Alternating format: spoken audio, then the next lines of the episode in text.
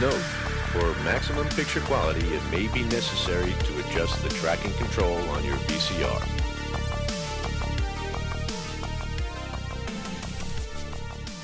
David Zucker, Jim Abrahams and Jerry Zucker, better known as Zucker, Abrahams, Zucker, are perhaps the only three-person collaborative directors in Hollywood, and they are renowned for their slapstick, high-octane parody and their fifteen rules for comedy. In making Airplane, they had created the most successful comedy film of all time and ignited a genre of comedy, but their last film together was not that type of spoof. It replaced rapid-fire puns with more restrained, plot-driven farce. When put in the hands of Danny DeVito, who can play a lovable villain like no other, and Bette Midler, who can camp up any role to its peak, it becomes a total riot. And this is Adjust Your Tracking, a podcast where we're on a venture to watch a century of cinema decade by decade, year by year. I am one half of your hosts, Liam Delaney, and with me is... Hello, I'm Oliver Jones. Hello. Hello. And how are you doing, Oliver Jones? I'm good. I've got a, a painful arm though. I had my second vid jab yesterday. Oh, so, uh, the vid. Which one did you get? Which flavour? Which flavour? I got the Pfizer flavour. It's tasty. Um, I got Pfizer flavour too. But now I'm five G activated now, so I'm I'm immortal now. So congratulations. Well, that's very good. It's well, good we'll to see. Feel immortal. I'm the and, Highlander. The Kurgan. The Kurgan. The Kurgan. Did you say Kurgan with an L? Isn't, is it Kurgan? Is it Kurgan? Is, is it just Kurgan, isn't it? I don't know. It's been a long time since Some, I've seen that film. Someone will correct us. Yeah, I'm sure. So you're not feeling any like kind of side effects then? You're feeling okay? No, just, just the painful arm. Like I said to you earlier, I think it just depends on where they jab it into your muscle. But, yeah, but my arm was fine the last time, but this time it hurts. But other than that, I, I'm fine. Uh, are you? I, I was not well after my oh. second Pfizer. I really wasn't. I wasn't as bad as some people have said, but I just had I had chills and fever, and like I had a headache for like two days, wow. and I just had all every joint in my body hurt. Like every joint just hurt, and and I just felt like absolute shit. I really did. I felt so bad, but and, you know, it's a temporary sickness to make you well, so it's fine. Yeah, that's true. You know. So I don't really moan about it. Fair enough. So this is gonna this is a fun uh, vaccine podcast. We're fully vaccinated now. We should be trying to record one in person. That means. Oh yeah, like, definitely. But after a year and a half of doing this now, yeah, I think it's about yeah, time. Doing it remotely. Yeah, yeah. it, it'll be completely different. I don't know if I like it. I know we'll, we'll probably end up just getting drunk, and then it'll just become a, a blathering mess. But but you're interested uh, anyway. In separate to the normal succinct information you get from Adjust Your Tracking. Yeah. Cutting information. So what have you been up to anyway? Uh, I haven't been up to anything. I'm boring. I'm I'm going to a birthday party this weekend. I'm going to a barbecue. I'm going camping. Oh. That's what's happening this weekend. Oh, nice. So, and it's meant to rain. So it's going great. So after all, like July, that was ridiculous heat and sunny every single day. The, the weekend we got booked for camping, it's going to piss it down. So, whereabouts are you going? Uh, somewhere in the Midlands. Oh, okay, so not too far then. No, not too far. Not too far at all. Oh, it's only for like a night. It's it's only really so we get we can go drunk. When you said birthday drunk. party, in my head, it, uh, like a McDonald's birthday party popped up in my head. With like Ronald McDonald and all that. I don't know why. Do you reckon they still have McDonald's birthday parties? What, where you sit on the little toadstool seats and... Yeah, and the waitress comes over with like a, a silver tray of cheeseburgers. It's a fancy cheeseburger. Yeah. Silver platter. Stacked high like Ferrero Rocher. And you know, if you if you went to a party of like a, a, of a richer kid, you actually got Ronald McDonald. And if it was like a poorer kid, like my, probably my family, we didn't have Ronald McDonald. I did, does Ronald even still exist? I don't think Ronald turns up to McDonald's parties if they do them. I think Ronald's cancelled. Invited or uninvited, he just turns up. Yeah, no, they lock the doors to stop him getting in. Stay away from the kids. Is he even a mascot everything. anymore? Do they use him? I don't think they use him. I don't think they use him at all. I haven't seen him as... I think only old people remember Ronald McDonald. I mean, he's pretty horrific looking, like a weird, like, red, white and yellow clown. No thanks. Yeah. There's a weird history, weird history of him, isn't it? Because of clowning in America was a big thing that was in local kind of um, uh, communities. So, like, if you grew up in like Washington, you'd know a different local clown than you did if you grew up in like Chicago or something. And it was oh, like I thought big... you were going to say it was like Crips and Bloods. There was like different like clown well, fractions. They, there were, because they're all competing for like business, right? And okay. like slow and slowly, like they would kind of they would like slowly r- risen to the crop. Were basically these famous, um, famous like clowns. And I think there was one called Bozo the Clown, right? And Bozo was like originally from Florida or something, which I think one of the main McDonald's offices is from. Uh, okay. Not the not the first, but maybe like the franchise head is there or something like that. This could all be wrong information, and um and uh so they basically end up buying the rights for like Bozo or something, and they've churn, turned him into Ronald McDonald as their mascot. But it was based on like something that was recognisable at the time as like a kind of famous, not famous celeb, but like a T V kind of fixture for kids um, on local television. Uh, okay, I don't know why. I told you that. But I was trying to... Uh, Gacy. I was trying to, I was trying to think of what Gacy's clown name was, but I think it was Pogo. Pogo. That's a good clown name. Yeah, Gacy. John Wayne Gacy was Pogo and Patches the Clown, I think. Patches. That's, I wonder if yeah, he was that... part of the, of the of the crew. The murdering. Yeah. We had a local... There was a local clown around Sutton, Birmingham, that went to all the kids' birthday parties. I can't remember his name, though. I think it began with a P. This is going to go Pro- nowhere. This is going to go nowhere. It's probably Pogo. Little Pozo. Pomo. Yes. Clowns are weird. And I, th- yeah. I think I don't think Gacy was actually a clown when he was murdering people as well. I think that's a misnomer. I think he had worked mean? as a clown in the past. Yeah, I don't think he was, he was dressed up as a clown when he was killing people, no. Well, no, but even he wasn't working as one whilst he oh, was killing okay. people, I think. I think it's one. It's something like that. Again, okay, that could okay. be also also wrong information. Like, we are not Gacy podcast. Just talking shit. Hey guys, it's uh, Ollie here. Just to let you know, uh, we're going to get into some spoilers on some of the films we've uh, watched. So, you know, we're talking Black Widow, Space Jam, Fear Street uh, one and two and three, as well as uh, Loki, amongst other things. So if you don't want to be spoiled, or you just don't want to hear us withering on about various movies, please skip ahead about an hour and five minutes. See you later. Should we get on some films? What have sure. you watched, Ollie? Uh, well, I mean, it's been a while since we actually last recorded. So it's been a while. Um... So I watched the two Fear Street sequels. Okay, yeah, yeah, yeah, yeah. Um, they're okay. Uh, the second one is more of like a seventies slasher film, isn't it? Yeah, yeah. The third one kind of goes into more of that kind of, you know, the Vavitch kind of setting, but yeah, kind of like yeah. a, a bit of an American Horror Story kind of twist where the main characters from the previous films are the are the people in the past, or she sees herself and her friends as the people in the past, don't they? And yeah, I and liked then, everyone playing like the characters from the past. Mm, I thought that was fun. I, I I get it on one hand, because then you kind of attach to them a bit more than yeah. if they were just like some randoms. But um, I don't know, it all felt a bit American Horror Story, and I don't know if you've ever watched that show. It's like the campest, like, don't get me wrong, I love a bit of camp, but like it gets a bit much, and like I th- it just kind of oozed. This, this film kind of oozed it, and then at the end it kind of cuts back to like nineteen ninety-four, doesn't it? And they kind of have a big showdown. Yeah, uh, I, don't, I don't know if that's a spoiler, but I, I don't think so. But um, but I thought it was okay. I preferred the second one. I think the first part was still my favourite one. I think the first one's my favourite as well. I know. Yeah. I, th- I liked them all relatively equally. I think yeah. really, but I think I preferred maybe had more fun with the first one. I don't know. But really didn't know where it was going, I guess, as well. So it gives you a bit more of that, it's, really, when you first watch it. But this might be a bit of a spoiler, but it's the it's definitely very goosebumpsy. The whole kind of the shady side and then the sunny side, or whatever they're called. You know what I mean? Like yeah, one side yeah, gets yeah, all yeah. the shit, one the other, and then yeah. the main the main villain you find Springfield out is and Shelbyville. Yeah, you made the main villain's called Good.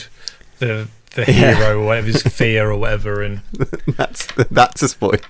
I guess so. um, But um, we need to put yeah, general okay. spoiler warnings on. But like, um, I'll put one up. But um, when Fear Street, the second one, came out, we tried to stream and it just wouldn't stream. It was like like full on pixelated. So oh, we really? watched uh, Scary Stories to Tell in the Dark instead, which I think is like a, a Guillermo del Toro produced film, which again oh, is based on like um, you know young novel, you know what do you call it, uh, young adult, young adult kind of horror stories.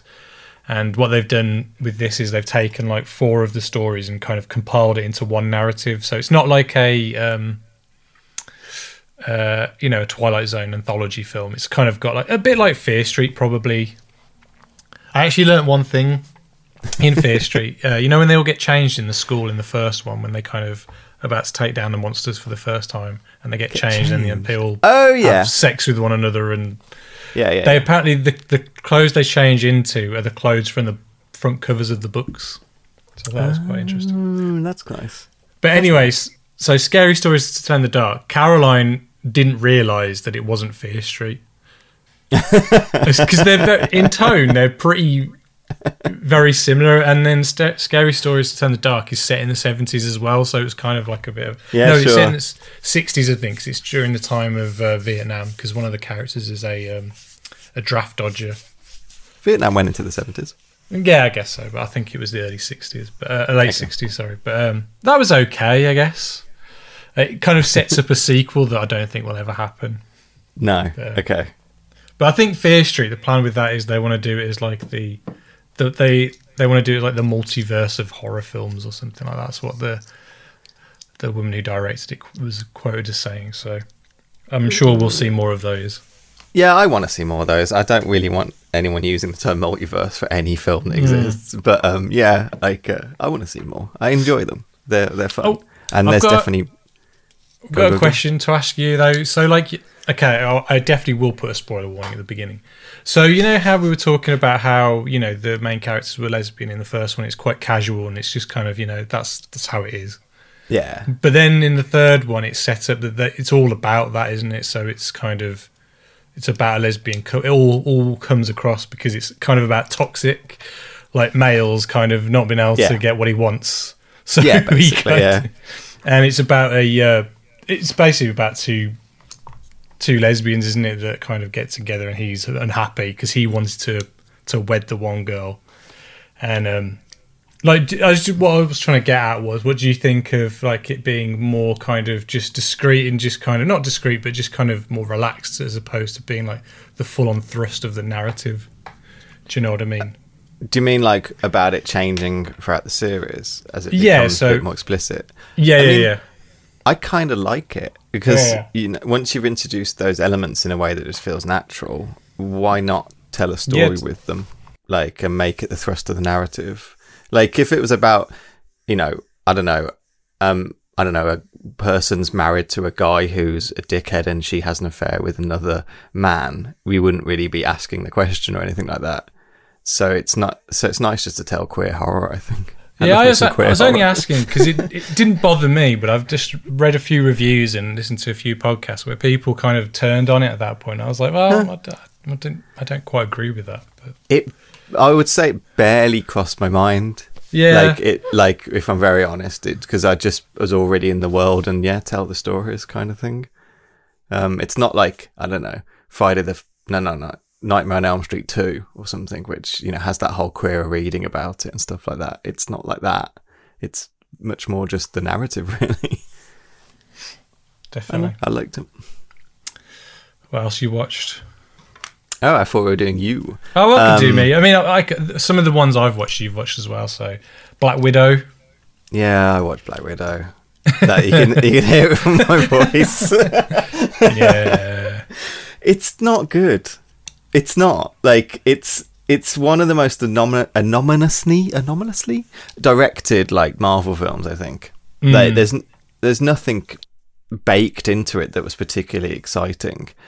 It it's not exciting anyway because it falls into good old prequel traps where like it can't do anything with its narrative.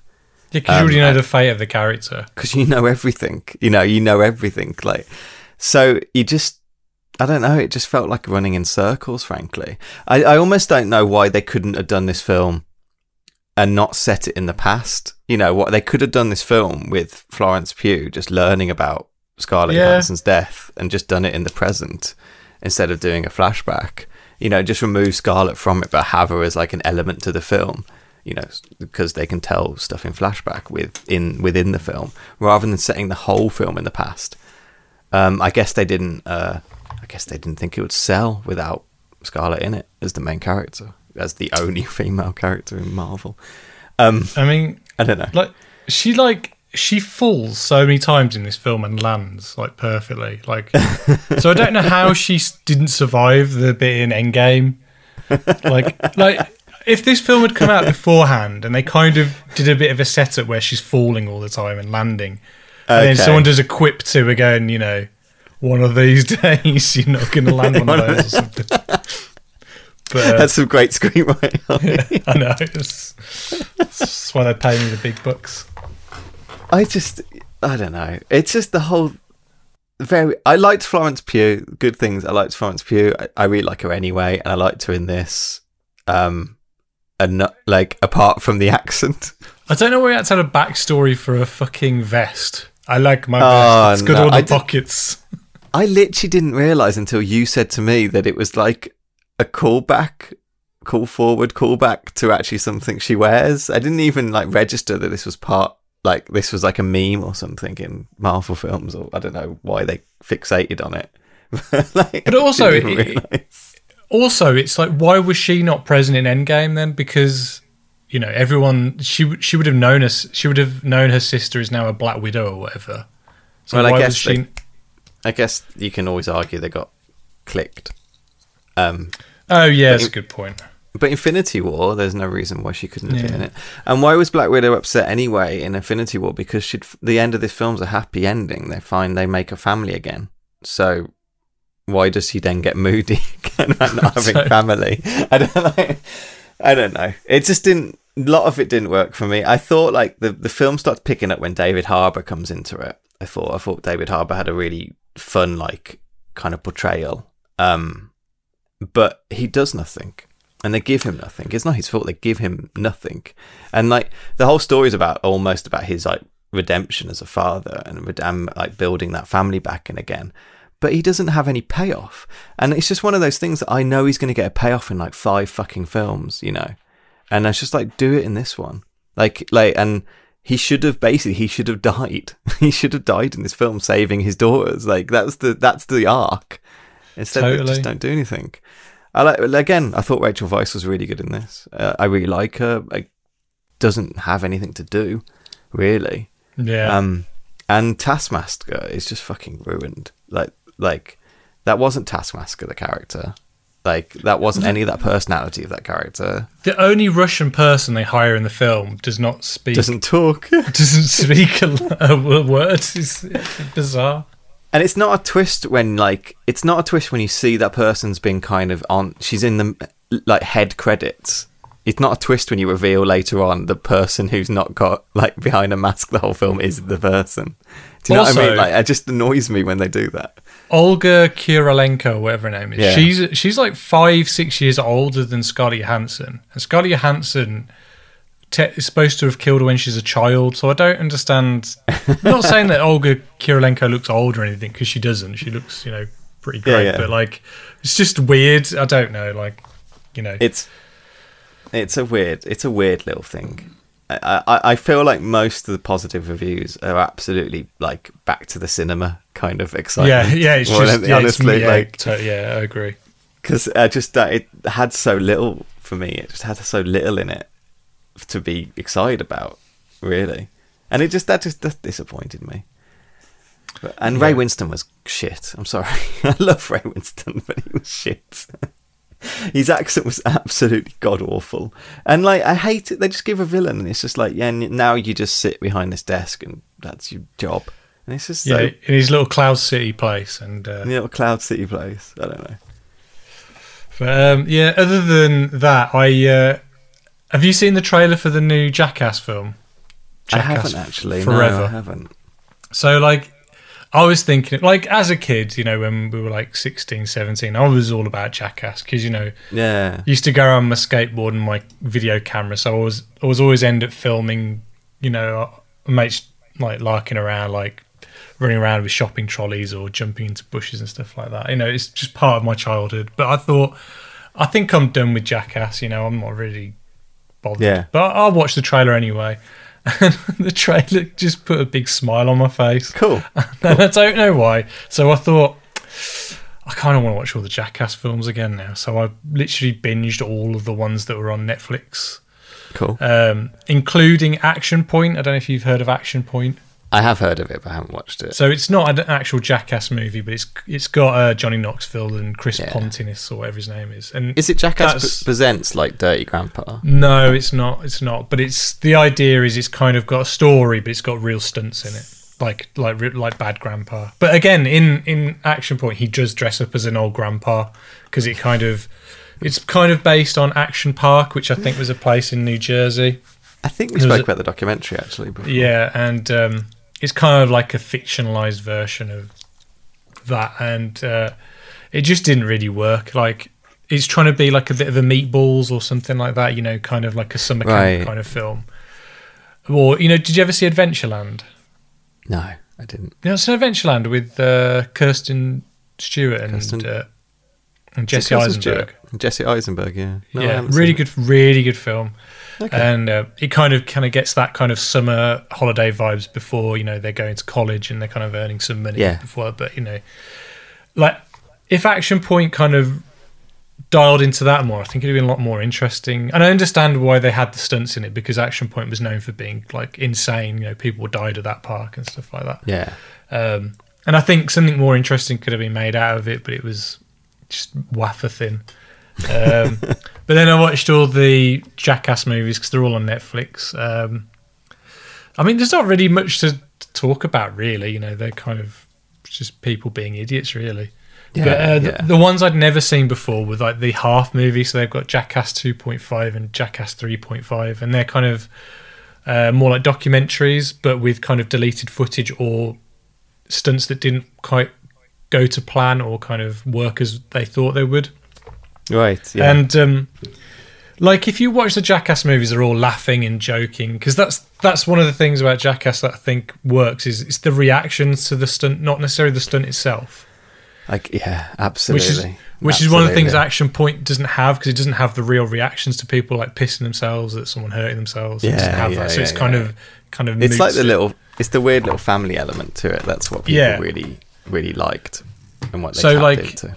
So with, with the main Jackass movies, it all feels like all fun and games, but it, there's a bit of a mean, like it comes across as a bit more mean-spirited in these documentaries, and I think just framing it as a documentary and that it just comes across as a bit mean, and you know you feel like some of them are a bit more bullied than others and stuff like that. And it just that made me a little bit sad, but um, right. And you know you've got the fourth one coming out, and it won't have um, like Bam Margera's not in it because like Bam yeah. Margera is just a complete mess of a human being. Yeah. And then obviously Ryan Dunn won't be in it because he died, which I think yeah. is probably one of the reasons why Bam Margera is a mess of a human being now. Maybe, but, um, maybe yeah, yeah, sure. I mean, he always came across as a bit of an arsehole anyway. Like, you know, whenever there was a stunt that involved him, kind of the, the mick being taken out of him, he didn't like it. He was happy yeah. to dish it out, but never happy to receive Absolutely. It.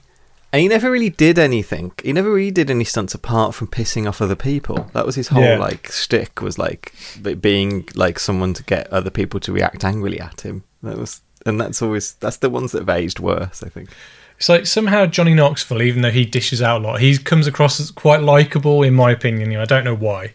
I don't know if he's, sure. he's like the dad of the crew or whatever. Yeah, sure. And, um, and like, but the thing is, he can take it though. So in like Jackass three point five, there's like a when they did a premiere of the film, they made like a little short film that Johnny Knoxville didn't know about, and apparently Johnny Knoxville had sun cream that he'd put on every day when he was filming. Okay. But in Jackass style, they put horse cum inside of his cre- his suntan. He didn't know, so every day he was putting this suntan lotion on with horse cum on. But like his reaction to it was pretty good, and he took it all in good uh, humor. There's um, there's like a I can't remember what it is. I'm not going to get it. Yeah, there, like there was an interview from years ago. It was like two thousand six or something like that, And it was like an interview with, I think it might be Out magazine, you know, like the gay magazine. Okay. And they were interviewing like um, the Jackass people. And this was years before, like before any kind of this was a thing. And they were just asking them about the fact that they're like, they were talking to Johnny Knoxville saying like, the stuff you do is really kind of gay. Like the, the yeah, show yeah, you do is really gay. And and uh, he was like, like they were asking about that, and he was just like, honestly, this was our kind of like fuck you to kind of like the, you know, the studio executives or the kind of heteronormative shit that you put up with, like the kind of toxic masculinity. It was ours, like, yeah, we're all straight, but we're going to be gay as fuck because fuck you to have an issue with it, kind of thing. And I just always, I always remember that, like. They'll have a giant dildo on a rocket, and then someone's up above it with their ass exposed, and the rocket just shoots up their bum. Do you know what I mean? It's like it's totally silly. Like it's very, it's kind of fratty because they're all kind of the way they are, but they're always topless with no clothes on, hanging out in their hotel rooms, like giving each other paper cuts or doing. It, it's it is bizarre, but I love it all the same. You know, just, yeah. It's good. It's it's, it's just. It, Juvenile, it's very though. nostalgia for me as well. Yeah, I haven't yeah. watched it in years, but I, it's very nostalgia. Do you remember like the Welsh Jackass, Dirty Sanchez? Oh, that was definitely more mean-spirited if I remember. Yeah, it was, wasn't it? Yeah. yeah. I was going to just, do you remember they had a movie as well? The Dirty yeah. Sanchez movie. I saw it. Have you seen it? No. Okay, there was a there was a deleted scene in that that didn't make it, and I'll tell you what happened in it. Okay. Um, So for the whole duration of the film, each member um, jerked off into a into a, a bottle. Jesus and then Christ. The idea was that the loser of some task then had to have a facial of all three of their or four of their semens mixed together. It was delightful. Lovely. Yeah. lovely, lovely film. That's, but uh, Pritchard that last... now, though, the main guy of that, he's like a He's like a vegan kind of like well mindfulness kind of guy, and like really got his shit together. And he's like, like apparently meant to be like a real shining light in the kind of mindfulness space and stuff like that. Okay, because because he kind of comes across as one of those like um, oh what were they what were they called like um oh what were they called when like you, the tricks or the game. Like, you know, giving you tips how to pick up women using secrets. He always came across as like one of those guys to me. like, like negging and shit like that, whatever oh, that yeah. stuff is called. Well, I guess like like anyone, people may have just, you know, hopefully some people who may have some toxic ways about them may realise that and kind of grow up and change their ways. So maybe maybe he did that, I don't know. He has a cookbook called Dirty Vegan. There we go. There we go. It's meant to be quite good. I don't know if it is or not.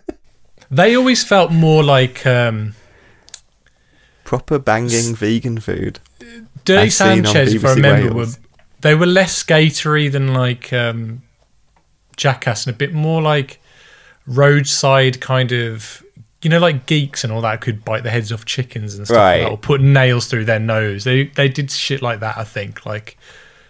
Like yeah, I circus I, freaky same. kind of stuff. I think it was much more about the like the kind of weird, violent stuff and like the hammering nails into stuff. I seem to remember lots yeah. of vomiting. I seem to remember Dirty Sanchez yeah. was lots of vomiting, which I don't have any time for that. Like Jackass was mainly just punching people in the balls, or like someone standing in like the uh, like. That's the one thing I love about the movies. Like they've got these great intros. So the first one is like them all being chased by bulls, and it, yeah, uh, but it's shot so well.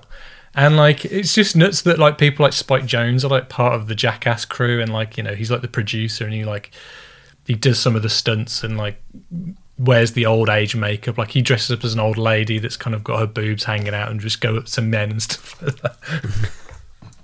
It's, um, I always, I always remember it that the stuff I liked is when they would kind of build something stupid themselves to ride. So it was stuff like them building, like, a big ramp to, to roll down in, like, right. like, a, like a wagon or something like that. The, that that the, kind of stuff like always looked fun to me. The best one is, like, you know, like a seesaw where you go up and down? Yeah. They did a four-way one of those, but yeah. in a ball pit. And so there's this ball just charging around, and they're all trying to launch themselves up in the air so this ball didn't get them. I can't believe that still exists. Good stuff. Uh, so what else have you watched? Uh, I watched a few things. I can go through one of them really quick. I watched Space Jam: A New Legacy, and it's not as bad as you think it would be, but it's oh, really, really bad. Well, like, it's not, because I just I thought it was going to be the worst thing I'd ever watched, frankly, but it's not. like, right. But it's but it's awful. Like, it is awful, and the worst thing about it is the Looney Tunes stuff, I think. Like, it doesn't. I don't know. The whole thing's weird. It's just so. It's such a. It's such an obsession with franchise that it's painful. So that's, is it less the, of a less centric on the Looney Tunes than like the first one then? Uh, yeah, kinda. It just needs to be more about the Looney Tunes and less about uh, like LeBron James, I think, because yeah. it's all it's all about LeBron James, like, parenting issues. But um, well, I don't know. That's not that's not really LeBron James, is it? Like, so it's not really about the re- real person, LeBron James, and it's not really about where the kind of Looney Tunes are in, in culture, which is the two things this was kind of begging to be. It wanted to be more like the kind of Muppets film with um, the two thousand eleven one, about Jason kind of Segel one. Yeah, the Jason Segel one, to get like the band back together kind of thing, and it threatens to do that, and then it does like. It goes to all the planets of the Warner Bros. Verse or something. and um, But that scene's a lot less than you think it's going to be. I thought it was going to be a whole film of just going into like Mad Max and going into Casablanca. And that scene's not long, actually. They get the band to- back together very quickly. But then like, then it's just... So hang, hang on, hang on. So they're going into other worlds. Does that mean characters from the Looney Tunes are hiding out in other worlds or something, like the Casablanca uh, world or something? They got... banished, maybe, or they okay. left. I don't know. I don't know. Bugsy's on his own at the start, anyway. In the first Looney, in the first Space Jam, are the Toons? They kind of live in the center of the Earth, or something like that. Or there's a portal, yeah, there's like they... a portal in the center of the yeah. Earth that sends them to the Toon world or Toon space or whatever. Yeah. yeah. Um, this is all in the servers of Warner Bros.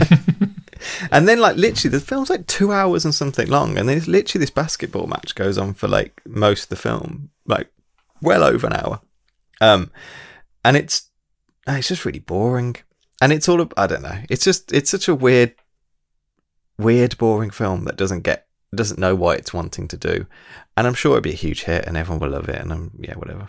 like, I don't know, but it's just so not about the Looney Tunes, and it's not, and it doesn't give him anything to do, um, really.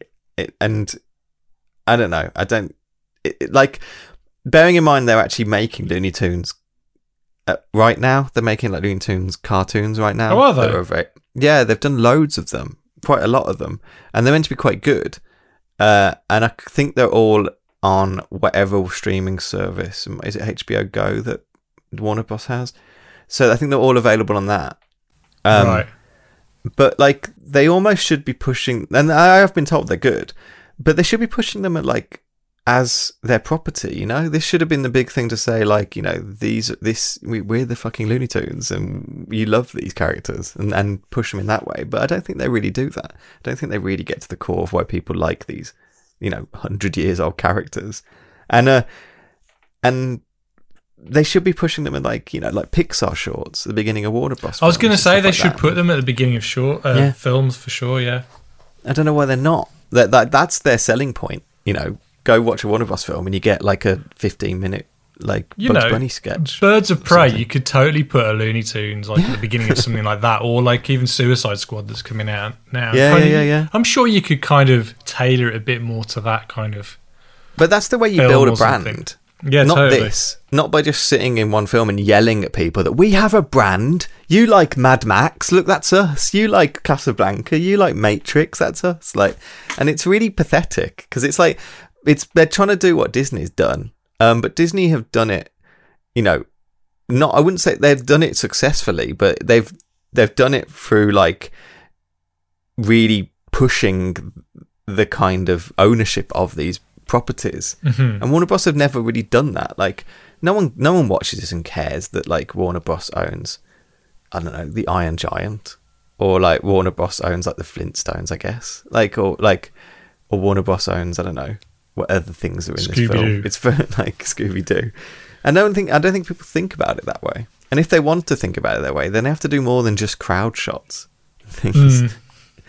And apparently the crowd shots are so weird as well, and the, the the kind of the the mix of the odd characters that you see around the crowd shots are entirely because of legal stuff. So it was all to do with like kind of copyright lawyers um, sitting around in boardrooms going, look, you can't use young Humphrey Bogart because we'll be sued by his estate, but you can use the people from like, you know, um, Clockwork Orange because that's just a costume.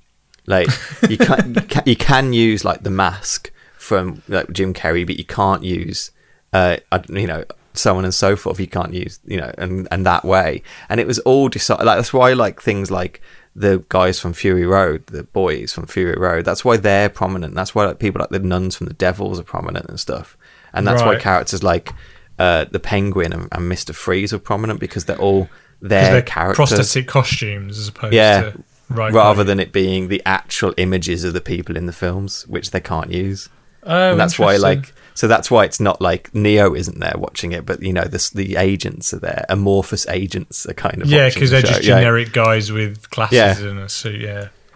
So that and so that's why like stuff like that is really prominent, and that's why stuff like the cartoons are as well. But it's really it was really was just lawyers going like, no, you can't use any of that. You can't use any of that. Like, and that's just how the kind of film was built, frankly. And it feels like that, really. Also, so d- does Batman appear in the backgrounds of shot and stuff like that, or not really? Or? Uh, there's a bit, there's a bit on the D C planet where like you kind of meet the Justice League, and they're in a Bruce Timm style, basically. Oh, okay. Uh, and I think Batman's there. I think hand drawn or C G I or it's C G I, but it, it right. it's faux Bruce Timm style. Um, and I think you see like Adam West and Burt Ward era Batman and Robin. At the sides as well. I think I remember seeing them. Uh, because again, it's more of a costume rather than putting like Humphrey Bogart there or something like that. Uh, oh, yeah. It's it's weird. It's a weird thing to exist. It really is. Well, like I think it went through a few directors, didn't it? While it was filming as well. I yeah, I think. Yeah, I think so. I think Malcolm Lee, who was brought on at the end, was really brought on just to kind of guide it. Because I'm finish. pretty sh- sure this film was announced a long, long, long, long, long time ago. And I'm sure it even shot many, many years ago. And I'm sure, obviously, COVID didn't help, but I'm sure it was wrapped well before COVID. I think it was. Yeah, I so, think it was wrapped. So I yeah. just have a feeling they were just... didn't know what they would do with it, just kind of... And I think a lot of it, you're talking about the, the copyright stuff. It, they shoot the film. Obviously, they're not shooting with actual people in the background for the basketball yeah, match. Yeah, so, they, so that's all they're doing, the post, yeah. Yeah, and that's what the posters involved, is them going like going through their archives and having big checklists of who they can put in these crowd shots, really. I think I think that's how mainly does, the production of the film. How does LeBron compare to like Michael Jordan? Because Michael Jordan, let's face it, was not very good in that film. I think LeBron's all right, actually. I think yeah. he can probably carry something. He's not like terrible. And he has a couple of quite funny moments. I know LeBron's a really weird person. I know nothing about basketball. Like, I even said to someone the other day, I realised that I've never watched a basketball match. The entire thing I know about basketball is from films. And like, like from like Space Jam or He Got Game and stuff. That's entirely how I know basketball. White men can't jump. Yeah, totally. But um, like I know LeBron James is a quite a complicated character, and he's not a very like he's not seen as like a nice a nice guy. Like, he's very cynical in the way that he um, moved from team to team. He's very cynical in the way that he kind of built a team for success explicitly, kind of thing. And, and he or he navigated his career that way, rather than just being the idea of, like, kind of... Michael Jordan was at the Bulls, I think, for, like, forever, you know, like... And, and he was just loved there because he was their star player. He's... My, uh, LeBron James has jumped around, I think, onto like smaller teams like the Cavaliers, and then lifted them up to make him a star, kind of thing. And I think like, so I think, and he's kind of always been a bit fence sittery in the way that he talks about like issues and stuff like that, not outspoken in like his beliefs. And anytime he has said something, it's always caused a problem. That kind of like, he's not especially a really well beloved guy. And I don't think Michael Jordan was either, but he at least, Michael Jordan had an image of it before that. Kind of it got into the murky well, I mean, world. He, he has a logo, do you know what I mean? Like, yeah, you yeah. know, there's that image. You know, I had a pair of Air Jordans when I was a kid, and you know, they had the. I don't think they were real. I think they were bootleg ones, but, but they had I the knew, image. I knew who he was because of that. I was watching Space yeah. Jam in the nineties because of the shoes. You know, the, like, the pump like, shoes. Like, yeah. And I just think it's weird to do a film about him playing his real self when it actually doesn't touch on anything about him as a real person, and even like incorporate into the scripts the stuff that makes him a kind of complicated figure. Doesn't really do that, really. It's just it's just a lot of branding stuff. And even the film it says, like, the film itself is basically Hook. That's the story of the film, which is really weird to make a to make Hook again. Right. It's a weird choice, I think. When, like, there was different... Like, I think it just needed to be a little more loony to about the plot or something. It need like they needed more drive to be characters in it, like, um, and they didn't really. It's a weird, I'm just it's looking at your... Uh, just looking at your letterbox. You cheated. I thought we were going to do Logan Lucky for the two thousand tens. Yeah, I, I forgot and I watched you it. You are naughty. Yeah, you've watched loads. Yeah, I do Hesha, watch a lot. I actually quite liked Hesha. That was a good film. Hesha's great. Yeah. Hesha's great. Isaac the movie. Yeah, it is. Sorry, um, Isaac's a friend of ours. Hesha's really good. I recommend Hesha. It's a yeah, surprisingly it's weird film. I also watched Mitchells versus the Machines, which is the best animated film I've watched this year, and everyone should watch it. I know someone who worked on that. They oh, really? The, cool. The lighting supervisor, so they kind of... Yeah. Yeah. But that's it's kind really of like good. The same team that did uh, Spider-Verse, isn't it, I think? Yeah, I think it is, yeah. So, yeah, because yeah. it is. The producers are Phil Lord and Chris Miller. But it kind of... I feel like it didn't do anything when it just appeared on Netflix, and I just watched it today, and it's it's brilliant. I really loved it, and it's like loud and energetic and weird and... Yeah, it's really cool. No, I, I do want to watch that. I mean, the only thing I've watched on Netflix, I watched all of He-Man, Masters of the Universe. Oh, yeah. I um, haven't bothered. Honestly, it's it's good fun. Like, it's not... Visually, it's not my kind of animation style. I prefer more fluid, kind of... A bit more simplified-looking characters, isn't that? They're, like, super detailed, like, anime-looking kind of characters. Yeah. It's not my cup of tea. Um, and it's very gaudy, kind of... garish, and I don't mean that in a horrible way, but it's very there's lots of colour and everything everywhere, and it mm. kind of it's very the problem I have with a lot of modern animation, it looks too sharp. Yeah, okay. So if yeah, you ever okay. look at the animations that I do, and like whenever Brandon works on them, we kind of we kind of pull them back a bit, kind of make them look yeah. le- we kind of make them look a bit blurry or a bit to make it look a bit more filmic. That's what. But yeah, uh, yeah. I, I sometimes make it a bit find more lived in. Yeah, like I think, you know, you can go too far with that stuff where it looks ridiculous, like, you know, too yeah. much, too aged and stuff. But I think, you know, especially with stop motion, that like the camera's so close to the character, it can look really too sharp. Same with the hand drawn, like because it's all done by on computers and stuff. Yeah. It just looks a bit too sharp and a bit too crisp for my liking. But um, you know, if they put a little bit of a aged filter on that to to kind of merge it into that like eighties thing, I think that would have been really cool. But. Don't know, but it's, it's got a lot of heat on it, and a lot of people are very upset about it, and uh, they're all a bunch of fucking babies. Grow up.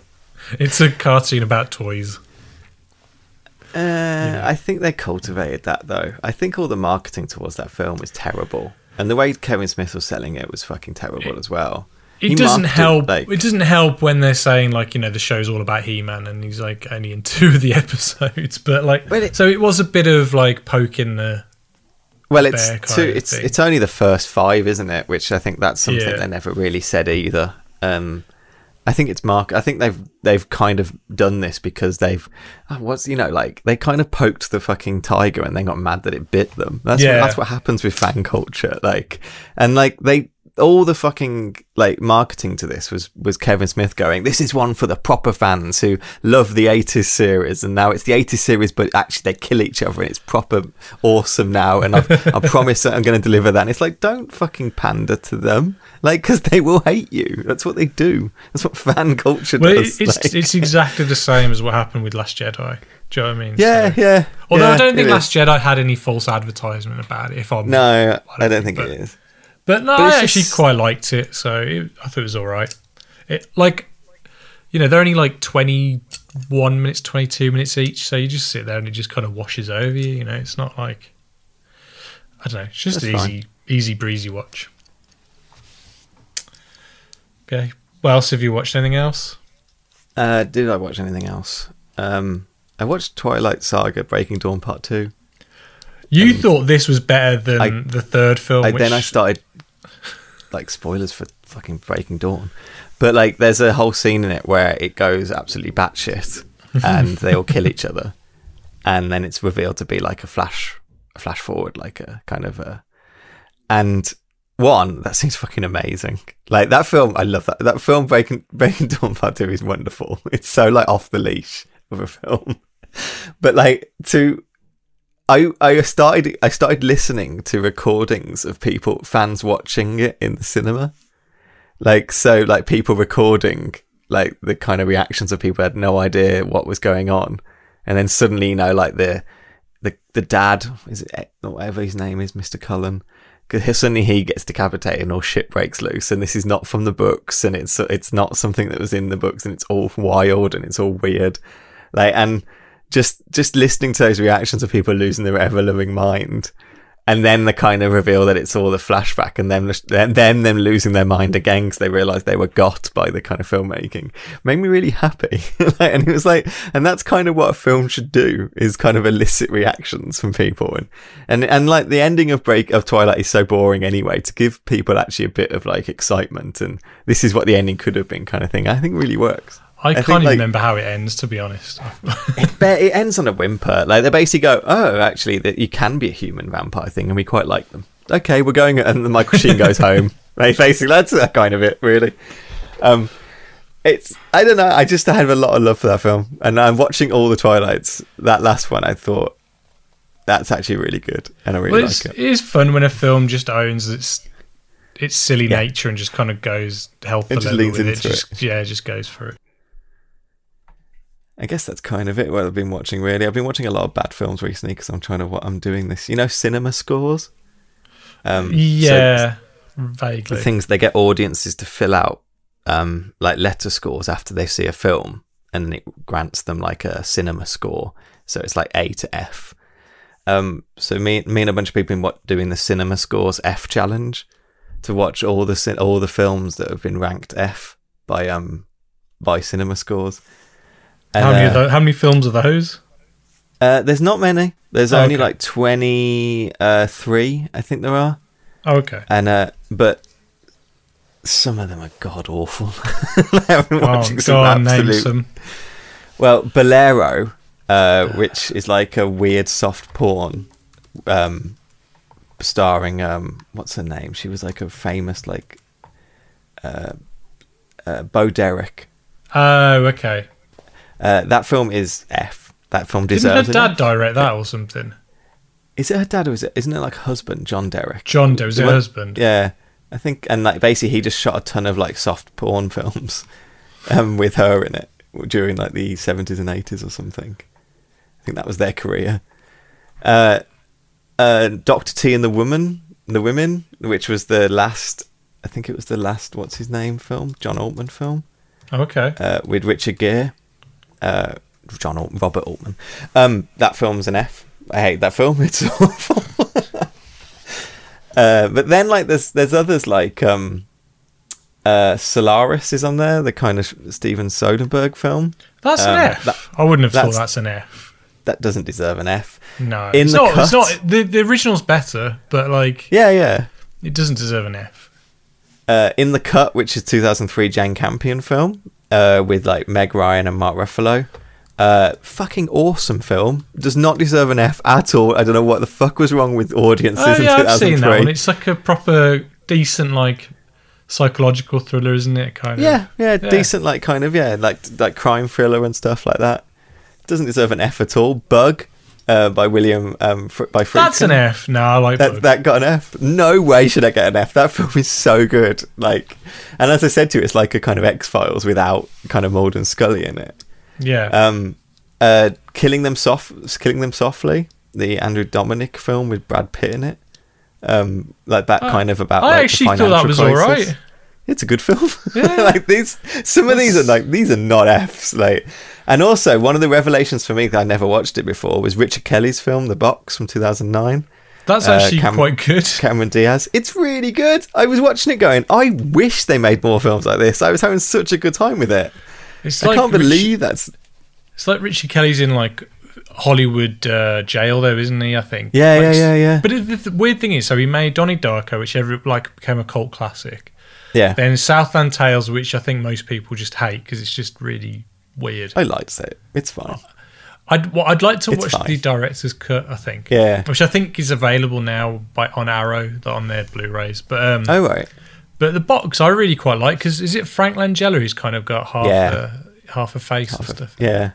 The box is a proper like Twilight Zone like script in a film. Basically, that's all it's doing. And like, if you like those kind of like moral tales, moral sci-fi tales, it's got it's got it all there. It's enclosed. It's not trying to do anything bigger. It's yeah, really fun.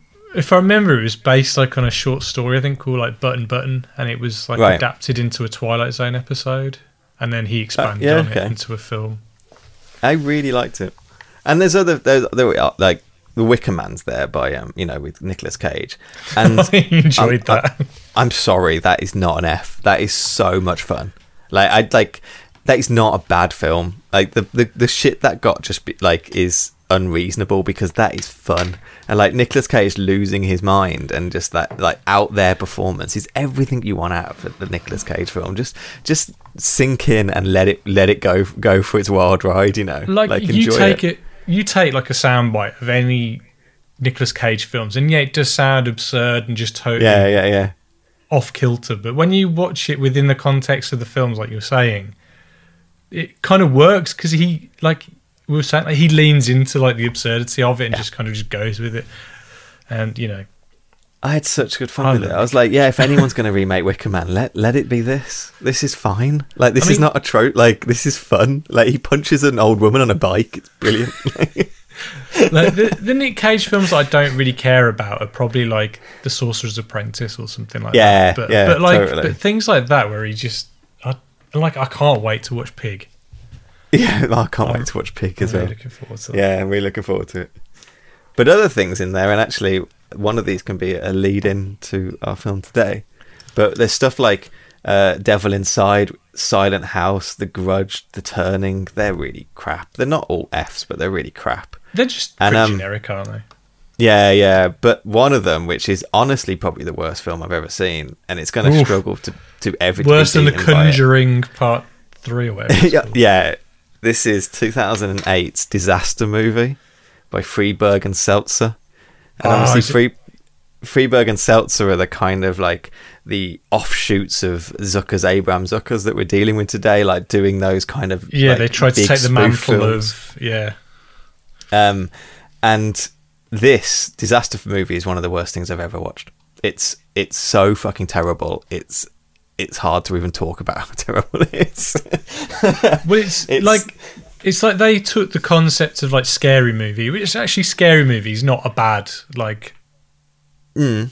and then there's Not Another Teen Movie, which is actually not too bad actually. It's quite a good send up of teen movies, but like they did Epic Movie, didn't they? And yeah, I'm sure they did a Twilight one as well. Vampires Suck, that one's yeah, called. But, but the problem, what they do, the problem is instead of just taking one genre and kind of okay, this is what we're going to parody, like you know, like.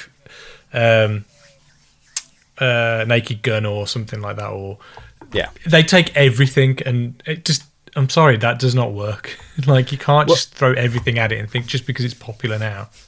That well, disaster the- movie is absolutely a movie that's written based on trailers that are running in two thousand eight. It's nothing to do Batman's with the films. It. It's yeah, Batman's in it. It's all like, it's it's ridiculous. Like it takes on. ten thousand B C, Hancock, Jumper, Enchanted, Alvin the Chipmunks, Beowulf, The Love Guru, Sex in the City, and more than anything else, it takes on fucking Juno. It hates Juno with a passion. Like, and you just like, and you just watch it going, what is your guys' problem? Like, seriously, what is your guys' I'm, problem? What is what, what hurt you? This I'm looking at funny. The poster, and I've seen porn parodies with better like production value than this.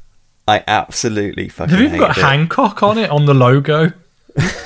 Yeah, no, everyone... Speed Racer. Jesus the Christ. Fact that it's called Disaster Movie, there's nothing to do with that. That was a renaming right before release. Like, they had a different name before Well, that. maybe, you know, it is a disaster of a film, so maybe it's... Hey, hey. It's clear. And it's just then... And, like, honestly... It has more transphobic jokes in, oh in its runtime. Kung Fu Panda's like on any... the poster. Yep, yep, he is. Yeah, yep. It's so just ridiculous. It's so fucking hard to watch. So that's that's what that is the legacy of our filmmakers today. that, that's that's our lead-in. Oh, yeah, I, I wanted to ask you one thing though before we got into that. Okay. Okay, so a, a certain trailer came out this week. Did it? And I wanted to get your opinion of said trailer. Ghostbusters Afterlife. Oh, okay, that. I don't that. want an opinion on it. You don't want an opinion? I didn't like the trailer. Did you if not? I'm really honest. No, oh. I didn't. And, like, I, I, I'm going to just reserve judgment for whatever the film is, but I feel like, I don't know. I feel I don't know what film they're making. I don't know what film they think that they're making a sequel to. I guess that's more the question. Well, they, like, yeah, I hear that. Like, it's it's it doesn't it's, come across as a comedy. Is, no, not in the slightest. Like, and I know, like, the comedy in both Ghostbusters is weird, but it's it's yeah. not this. That's like so fucking. That's not even tongue in cheek. This isn't. This is like this is po-faced. Taking I wouldn't this say material it's totally, seriously. I wouldn't say it's totally po-faced, but I think what it it's more of a result of. I think this is like Jason Reitman thinking, okay, if I was to do a Ghostbusters film, what would I do? We haven't got Harold Ramis. Ah, it's all about Egon not being there. Do you know what I mean? I think that was his hook. This film wouldn't yeah. exist if he didn't. And then it's also because his dad directed the other two. So it's kind of, I think that's where it all stems from, is that sentimentality of... it. Yeah, and I think that's the problem with it. Like, I think, like, I think his, his like... obsession with dealing through his, you know, dealing with his dad's legacy and him as a filmmaker being his dad's son, in playing that through a Ghostbusters film might have a really weird result. Like, and like, again, I won't, you know, the film might be great, but like, it, I just feel it might have too much baggage for a fucking Ghostbusters film. Yeah, I mean, like, I, I, I, I'm on to, I'm on this. I'm on two sides of the fence because, one, I think Ghostbusters is a great little comedic horror comedy mm. action gem. You know, that that kind of it's it, yeah. It didn't need a sequel because it did it, it did what it needed to do. They it's four guys who catch ghosts, and that's the kind of the premise. Yeah, yeah. Then you've got the second one, which is like more or less more of the same because yeah. they didn't think they didn't think oh we could expand upon it or whatever. They just kind of thought, well, let's just do what we did. It worked the first yeah. time. Let's just do it again. Yeah, and and I think maybe if they did the opposite, where they did the Star Wars approach, where it went a bit bigger, then maybe they could have done that. But I don't know if it can. So it's yeah. I just don't think Ghostbusters is the, I mean, I know people love this franchise, but I just don't think Ghostbusters is the right film to take so seriously and to expand so much. Like, I just don't think it whole. I don't think it has the foundation. Like, there Honestly. is law in Ghostbusters. Like, there's the, know, prison, yeah. there's, the, there's the prison scene where they're talking about, you know, Ivo Shandor and stuff like that. Sure. And um, but like we were saying before, like, I like that stuff normally as just being in the background. It's there just to kind of give. It's just like just something to kind of give the story a bit of a setting and a bit of, you know. Yeah, it's it's it's world building, building. rather than franchise creating. Yeah. Do you know, like? So, So on on that hand, I don't really like, because you know Ghostbusters one is in my top ten of films of all time. Ghostbusters two yeah. is not even in the top five hundred. You know what I mean? It's sure, yeah. But it's... it's still a film I still have some nostalgia for. Oh yeah. But um, so I'm a bit trepidatious about this third film, but at the same time, it's Ghostbusters. I'm uh, two minds, you know, and you know I'm gonna get to see Bill Murray as Peter Venkman. It's weird because you see Bill Ma- Bill Murray in films every year. Yeah. But the fact that he's going to be Peter Venkman, it, it, I don't that know. That still works for you. It's going to have a weird, yeah. Um, it's, it's, and the fact that it's thirty-two years later, it's going to be a bit weird. But I don't know. I bought into Han Solo in Force Awakens, so I'm sure I can yeah, true. buy into this. I don't know. It's, uh, yeah, well, uh, I don't know. I don't like know. I don't know how I feel about Kid Ghostbusters, but I'm kind of fine with that element of it. But it yeah. just feels like it just feels like it just feels also like meticulously designed to a point that I don't feel like it's comfortable. Like it, like it feels like it's like, well, it wouldn't exist without Stranger Things. You know, it just feels like that, and it feels like it wouldn't exist without Jason Reitman doing it the way you said, you know, it doesn't it doesn't feel fun to me. It feels like the trailer felt like a chore. Like me. I don't know if I casting, can't describe it any other way. I don't know if casting Fionn Wolfhard was like a stroke of genius or what, because like if you follow the hashtag Ghostbusters on Instagram, all you get are pictures of Fionn Wolfhard. Like right. He's got a massive, massive following. It's going to make bank. Yeah, so him alone, you know, it might it, it might just kind of set it on fire. But um, it's a you know it's a difficult thing, as you say, thirty-two years, and if you like like. thirty-two years sequel or whatever, like are people really going to be that excited for Dan Aykroyd turning up? It, we it's a weird thing Finn to do a, it's a weird thing to do a legacy sequel of, but on the, the only other option is you do a passing of the, well I guess this is a passing of the torch kind of film, I guess I'm guessing it is, but like yeah. What your other option would have been in the nineties, where you'd have had it passed down to Ben Stiller or whoever was yeah. going to be, you know, that was definitely on the cards, I'm sure that definitely was on the and cards and then you yeah. had the Then you have the Girl Ghostbusters, which, you know, obviously didn't really work out as they hoped in uh, a well, yeah, that, and that was just because, I mean, it got the bullshit,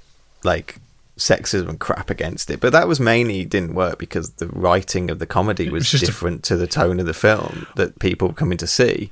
And well, not only that, I, it, it wasn't funny, though. Let's, let's well, yeah, just, just... like... But if someone told me they found it funny, I couldn't argue with them. But it was well, still yeah. a different tone to like the actual idea of the comedy in Ghostbusters. It was just this kind of very loose improv stuff, and the scenes going on for like four hours. Like yeah, like the, the, my favourite was the scene in Go, the original Ghostbusters where they get the car, and I think there's like three line exchange between Peter and Dan. He's like, "You can't yeah. park that here." There's a five minute sequence when they get the car in the, the new one. And I'm like, "What's going on?" And it's the same, like, and in the way that they're like the original Ghostbusters was such, such like a a um, tightly written script, you know, that they pulled through and pulled over loads before shooting it. Um, I worry that like treating elements of the original Ghostbusters as like sacred cows yeah. is going to feel really s- stupid to me. And it already does feel stupid to me. Like this, like the way that people were even. So I think some I read somewhere or someone said to me that like it feels like it feels like a it feels like someone who's making Ghostbusters film based entirely upon the merchandise they remember from the original Ghostbusters film uh, and not actually the film. And I get that, like I feel that, and I'm like, yeah, I, I know what you mean. Like and but again, I I want it to be good, you know. I I I want it to be good. I like Ghostbusters. I want this to work, you know. But I just get a weird I, feeling with it. I just, I just think they're coming at it with the from a good place, like you know, like you know, yeah, the, sure. Like you know, in the in the original film where it's got the song "I Believe It's Magic," and there's like all the purple, pink kind of streams coming out of uh, the Ghostbusters headquarters. The oh yeah, yeah, magic, like magic. They found all the original animation of that because it's all hand drawn and stuff like that, and they found all the original footage of that. And if you watch the trailer and you see all that, that's the same.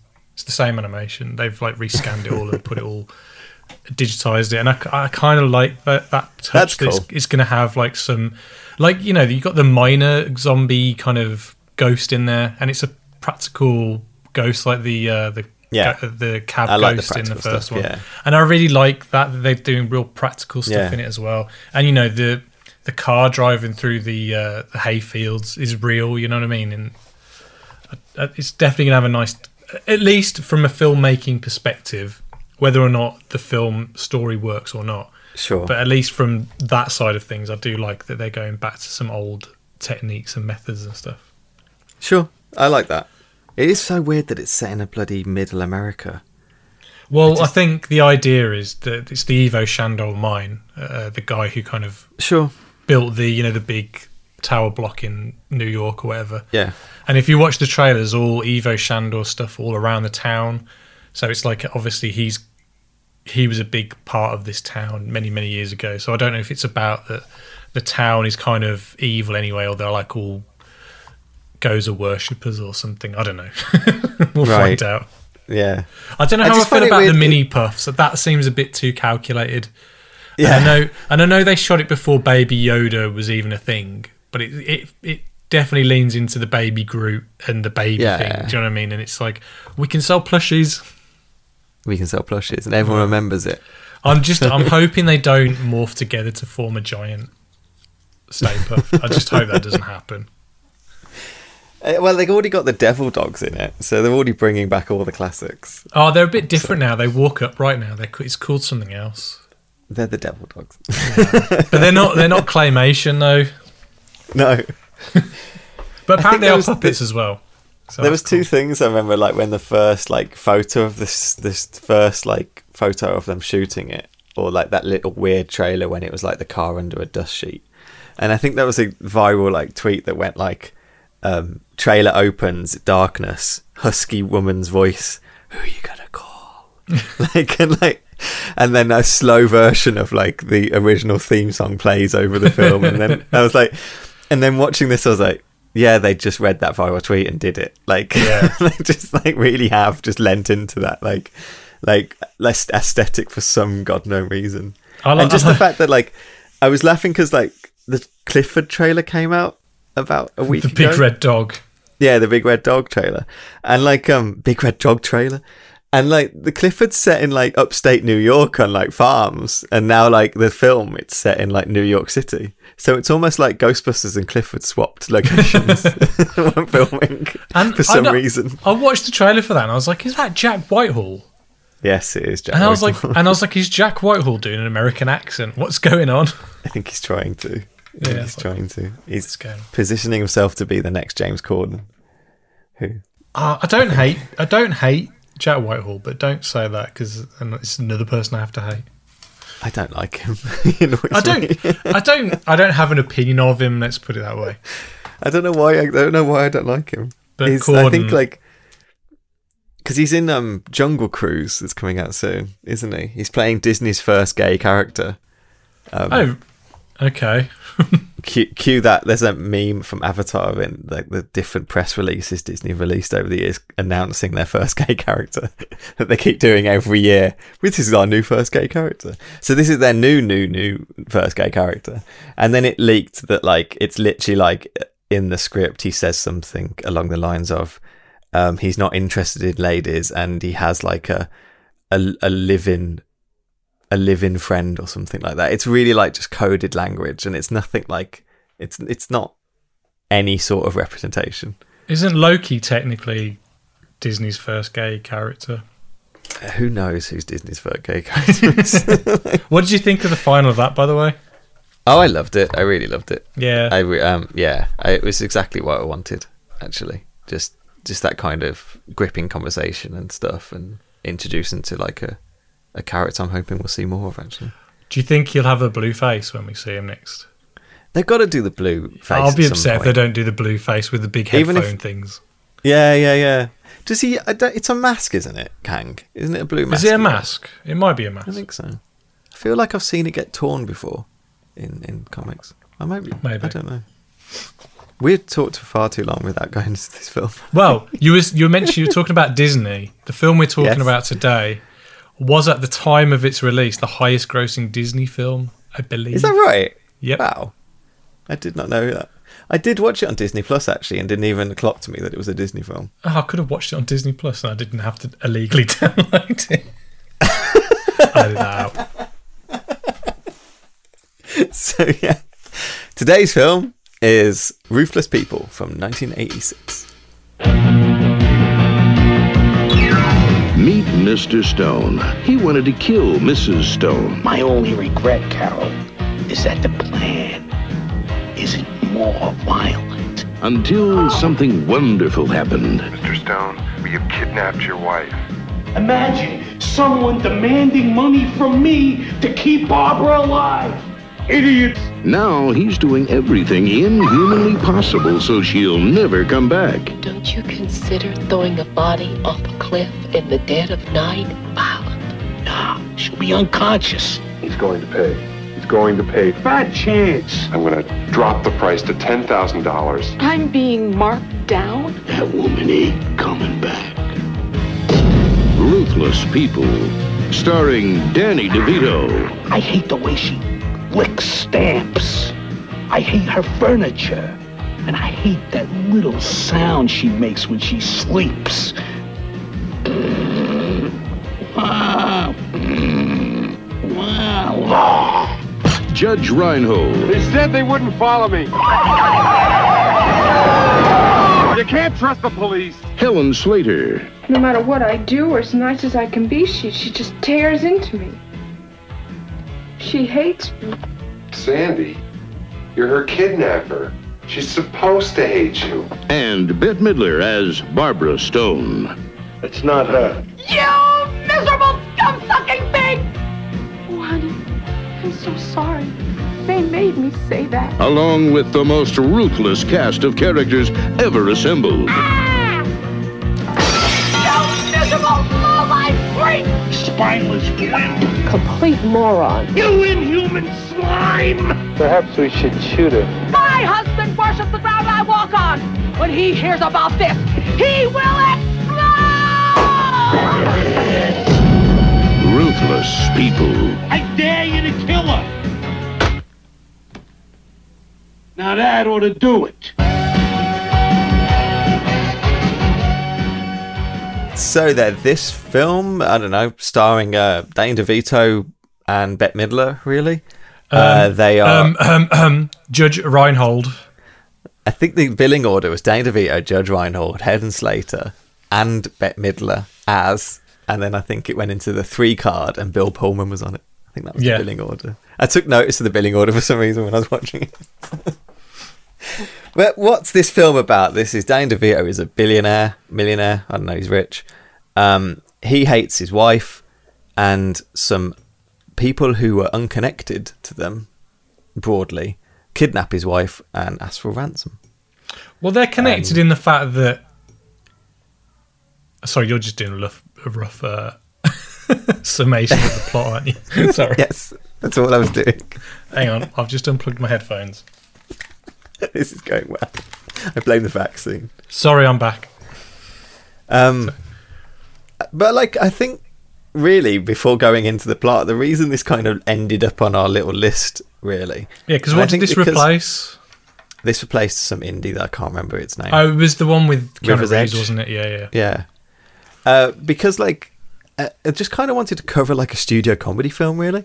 Like like studio comedies in the eighties were big things, you know, mm. like um, and they set alight loads of careers, really. Well, we even, just talked we, about one we, for I was good... about to say we literally did just talk about a big studio comedy, yeah.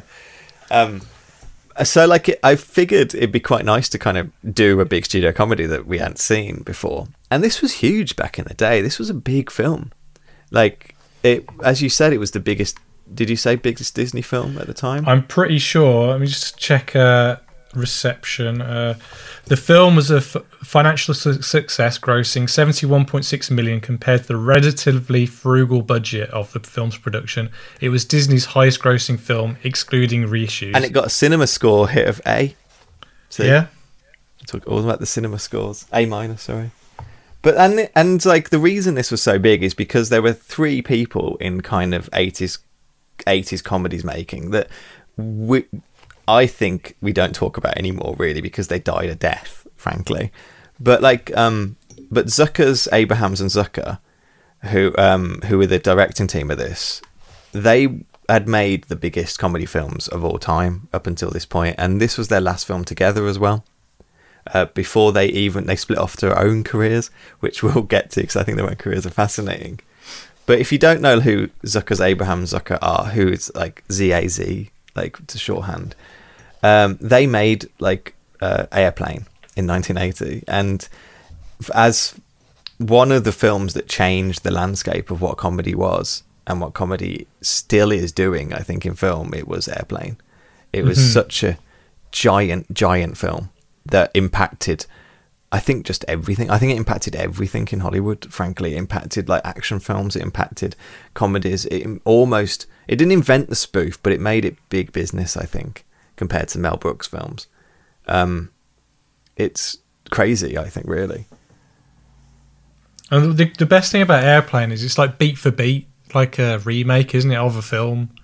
Yeah, yeah, uh, yeah. Which yeah, one yeah. is it? Is it was it Airport? No, what's it called? The... Yeah, it, it was a remake of a film called Zero Hour, which is like a, a stupid like um, action action kind of um, sequel to the uh, Airplane or Airport series. I think they were called. Right. There were like a series of like airport disaster films, and Zero Hour was one of them. And it was Wasn't about Lloyd like, Bridges in it as well.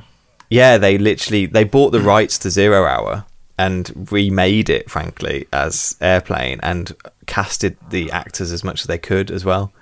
But um, and they wanted to cast like dramatic actors, so they cast like Peter Graves, Robert Stack, Lloyd Bridges, and Leslie Nielsen to just deliver this script more than anything else. Um, and it was giant. I mean, Air- this set their careers forever. Basically, Airplane did. It's hard to say. It's hard to kind of try and sum it up, I think. Before this, did they direct the Kentucky Fried movie as well, or did they just write that? Yeah, they actually wrote it. John Landis directed it. Oh, was it but, John um, Landis? Yeah, yeah. Yeah, but uh, that actually, like, Zucker's, Abrams, Zucker's, they're all from, like, Wisconsin. Uh, they were all from, like, the kind of... Uh, they they had a... um. a sketch show up in Wisconsin, in the, in the university up there, which was the uh, Kentucky Fried Theater. And that was full of like sketches and full of like um, like pop culture takes, really, I guess we'd call it nowadays. They always that said kind that kind of had... like, you know, like, you know, the Bill Murray troops and all that, what they call like the yeah. Second City. Yeah, yeah, and that kind Second of, City like, and like stuff that like kind that. Of yeah. stuff. Radio really. City. Yeah, yeah. Totally. And like they, they basically were doing this in the sixties, and they... They base. They kind of just said they didn't care about political humor. They said all the other troops were doing like political humor. They were doing stuff because of like Vietnam and like like Nixon leading into the seventies and stuff like that. And they just didn't care about that stuff. It wasn't. They didn't know enough about it to kind of spoof it. So they just used to like to spoof the films they watched and the ridiculous T V they watched. Um. So their their theater show, their sketch show, was just full of like like stuff about pop culture, like T V shows, adverts, movies and things. And that was really big, um, really, really big sketch show that ended up, they met Harold Ramis. Sorry, not Harold Ramis. Yeah, who did I say directed it? John Landis. John Landis. They met John Landis down in California, who hadn't done anything at that point, and just said like, look, we got this script that we put together. Do you want to direct it? Because we don't know what we're doing. And um, the Kentucky Fried movie was... was huge. It, again, it was a really, really big, influential film. Um, they only made it because they couldn't get their Airplane script kind of produced. But the Kentucky Fried movie, like, comes out in seventy-seven. It's a sketch movie. It's it's you know it's full of full of sketches all the way through. I think it's based on like the idea is you're kind of watching like a T V channel, and it's all the ridiculous shows oh, you know, that like are in the T V through. Channel. Got yeah, um, and it basically like inv- like it. Uh, Lorne Michaels watched this and said we should have a T V show that's like this, and invented S N L. Oh, so you know, it predated S N L. It. Yeah, it's like, oh, wow. It's incredibly influential in what became kind of like comedy really throughout the eighties. Um, from Kentucky Fried Movie, that's when they get Airplane. Airplane, one of the biggest comedy movies ever been made. I think it made some near two hundred million in box office, and it was made for like three or something. You know, like just just absolutely huge. Uh, the thing with Airplane, it was just jokes an absolute second. Like every single line's a joke, every delivery of it is a joke, every kind of scene of it is a is a is a rip take. Um, it's just spoof after spoof after spoof after spoof, and you can't. And it's packed, packed, packed full of those kind of jokes. I mean, you still like Airplane, I'm sure. Like, yeah, I mean, it's been a long time since I watched it. Like, if I'm honest. There's uh, only a handful of jokes I remember. I remember like the autumn, the you know the, the spare pilot or whatever that inflates. Yeah, yeah. The, the young yeah, girl who um, yeah, wants totally. a black coffee. I remember that joke. Um, I always yeah. remember Lloyd Bridges. I remember yeah. like it's a like the bad day to quit smoking and bad day to stop sniffing glue. I always remember those bits of it. Yeah, and don't call me Shirley. Stuff. Don't like call that. me Shirley, of course. Yeah. Um, but as you say, they bought Zero Hour to plot. They actually remade it, and that just set them on their kind of course, really. So after like after Airplane, they make um Top Secret. Uh, well, Kilmer.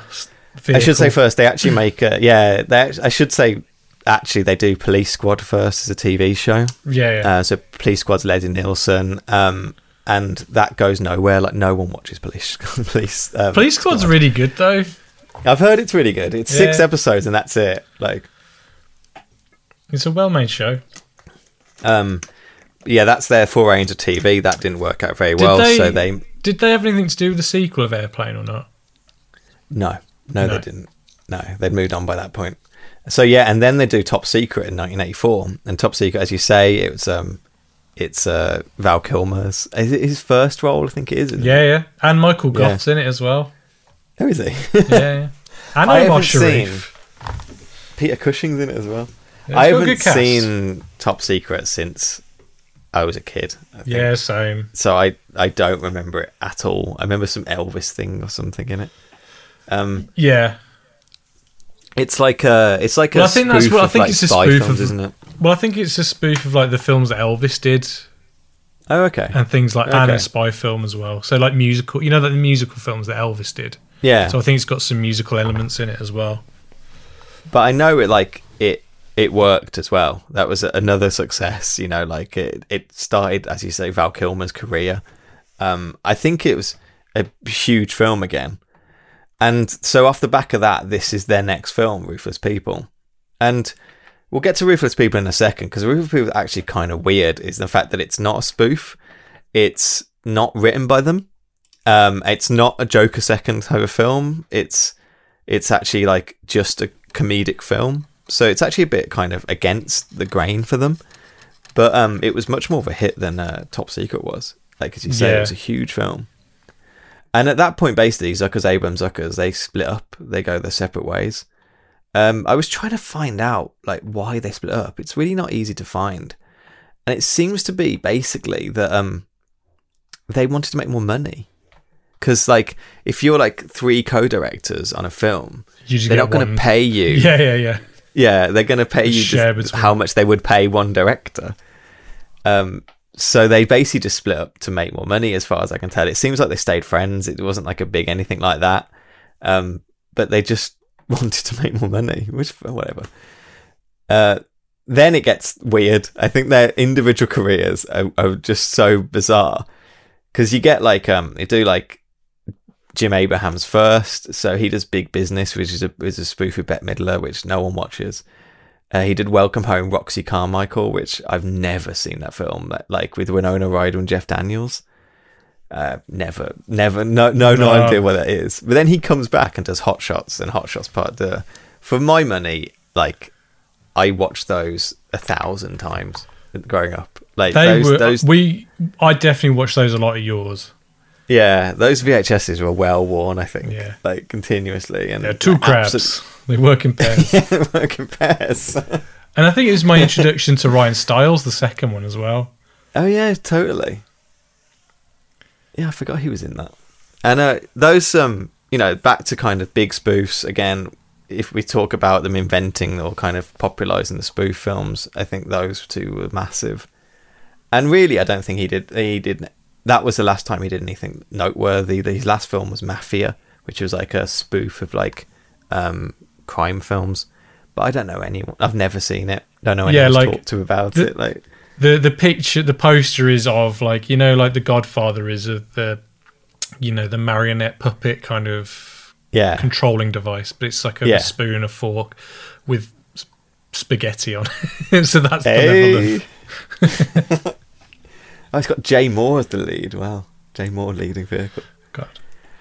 Uh, then you got like David Zucker. David Zucker's like, he's the one who straight away does Naked Gun, um, which is a stone cold classic as far yeah. as I'm concerned. like, uh, um, and then he follows up with Naked Gun two and a half, The Smell of Fear, which I think is also awesome. Like, yep. I, uh, I just love Leslie Nielsen. I think Leslie Nielsen's so just so good in those roles and so funny.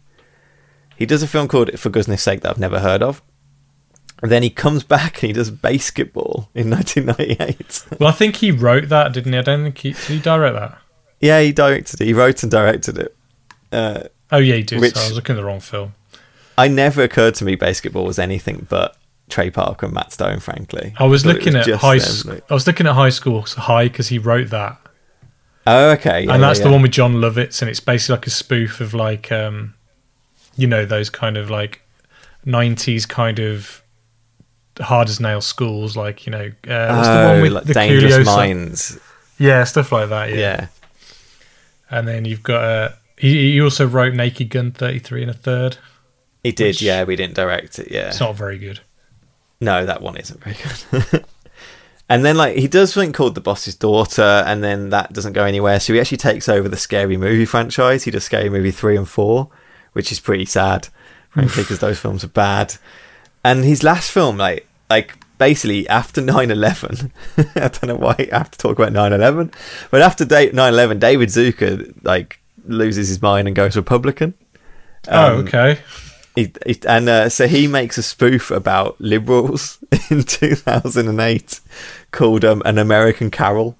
Um, it was actually released as Big Fat Important Movie. I, I don't know what this idea with spoof movies were. They had to be called like something movie in the like to, like two thousand eight. Is that meant to be Michael Moore in the poster? Yeah, it's a spoof of like Michael Moore films.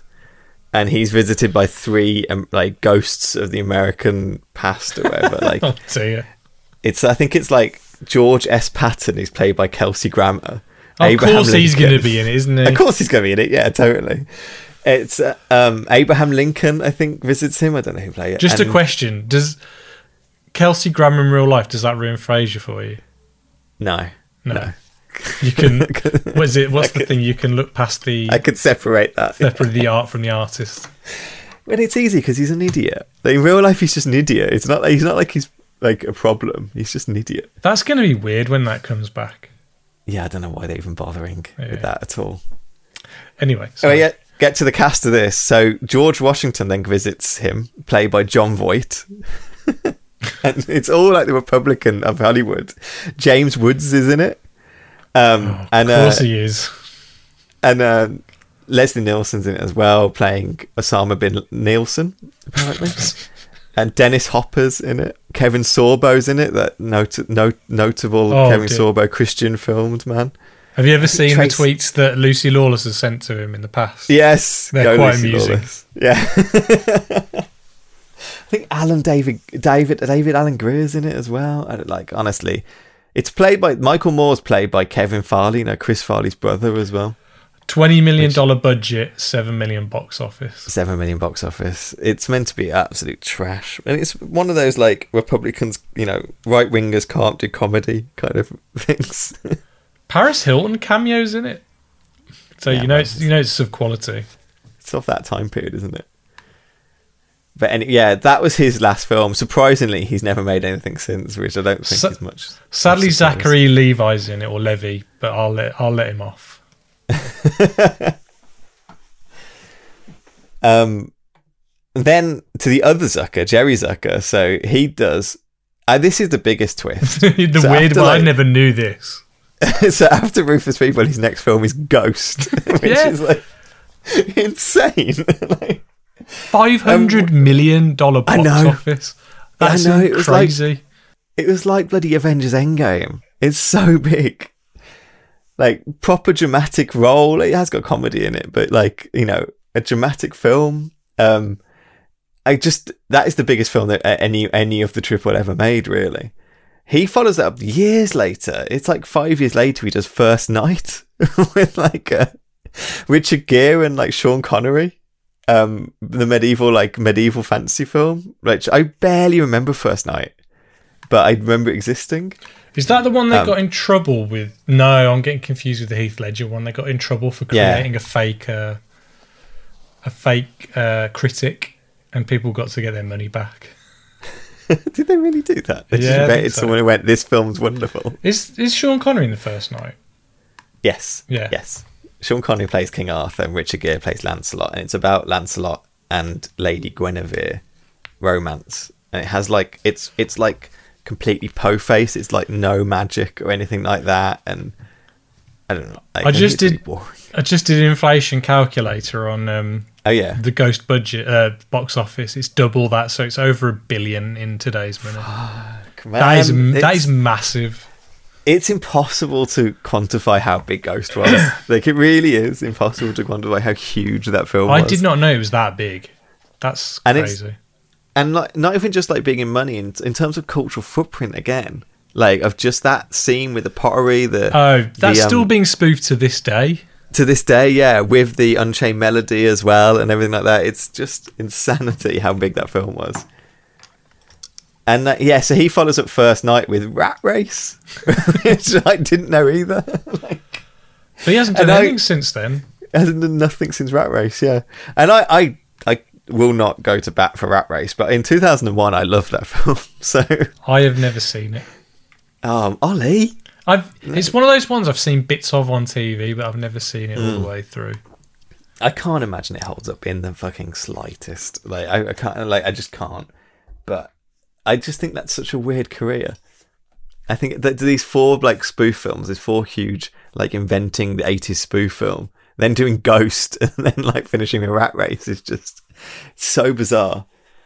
And I'm guessing they're never making films again. None of them have directed anything since The American Carol was the last one. All three of them did, but it's they're weird like cultural footprints of American filmmaking, especially in the eighties.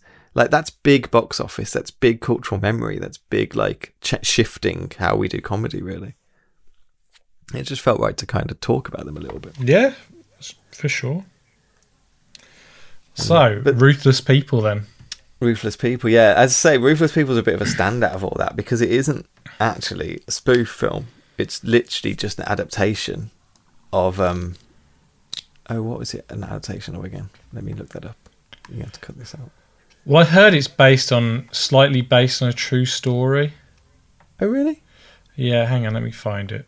Um, so it's a weird, like, adaptation of a short story from, oh, when was it, when was it written? I can't even find that out. It's like something like uh, tw- nine, nineteen ten or something, like, which is called The Ransom of Red Chief, a short story written by O. Henry. Um, it's about like two men who kidnap and demand a ransom for like someone's son, um, but the men are driven like insane because the boy is really kind of spoiled and hyperactive, and they actually end up paying the boy's father to take the kid back, or something like it's one okay. of those short comedy stories.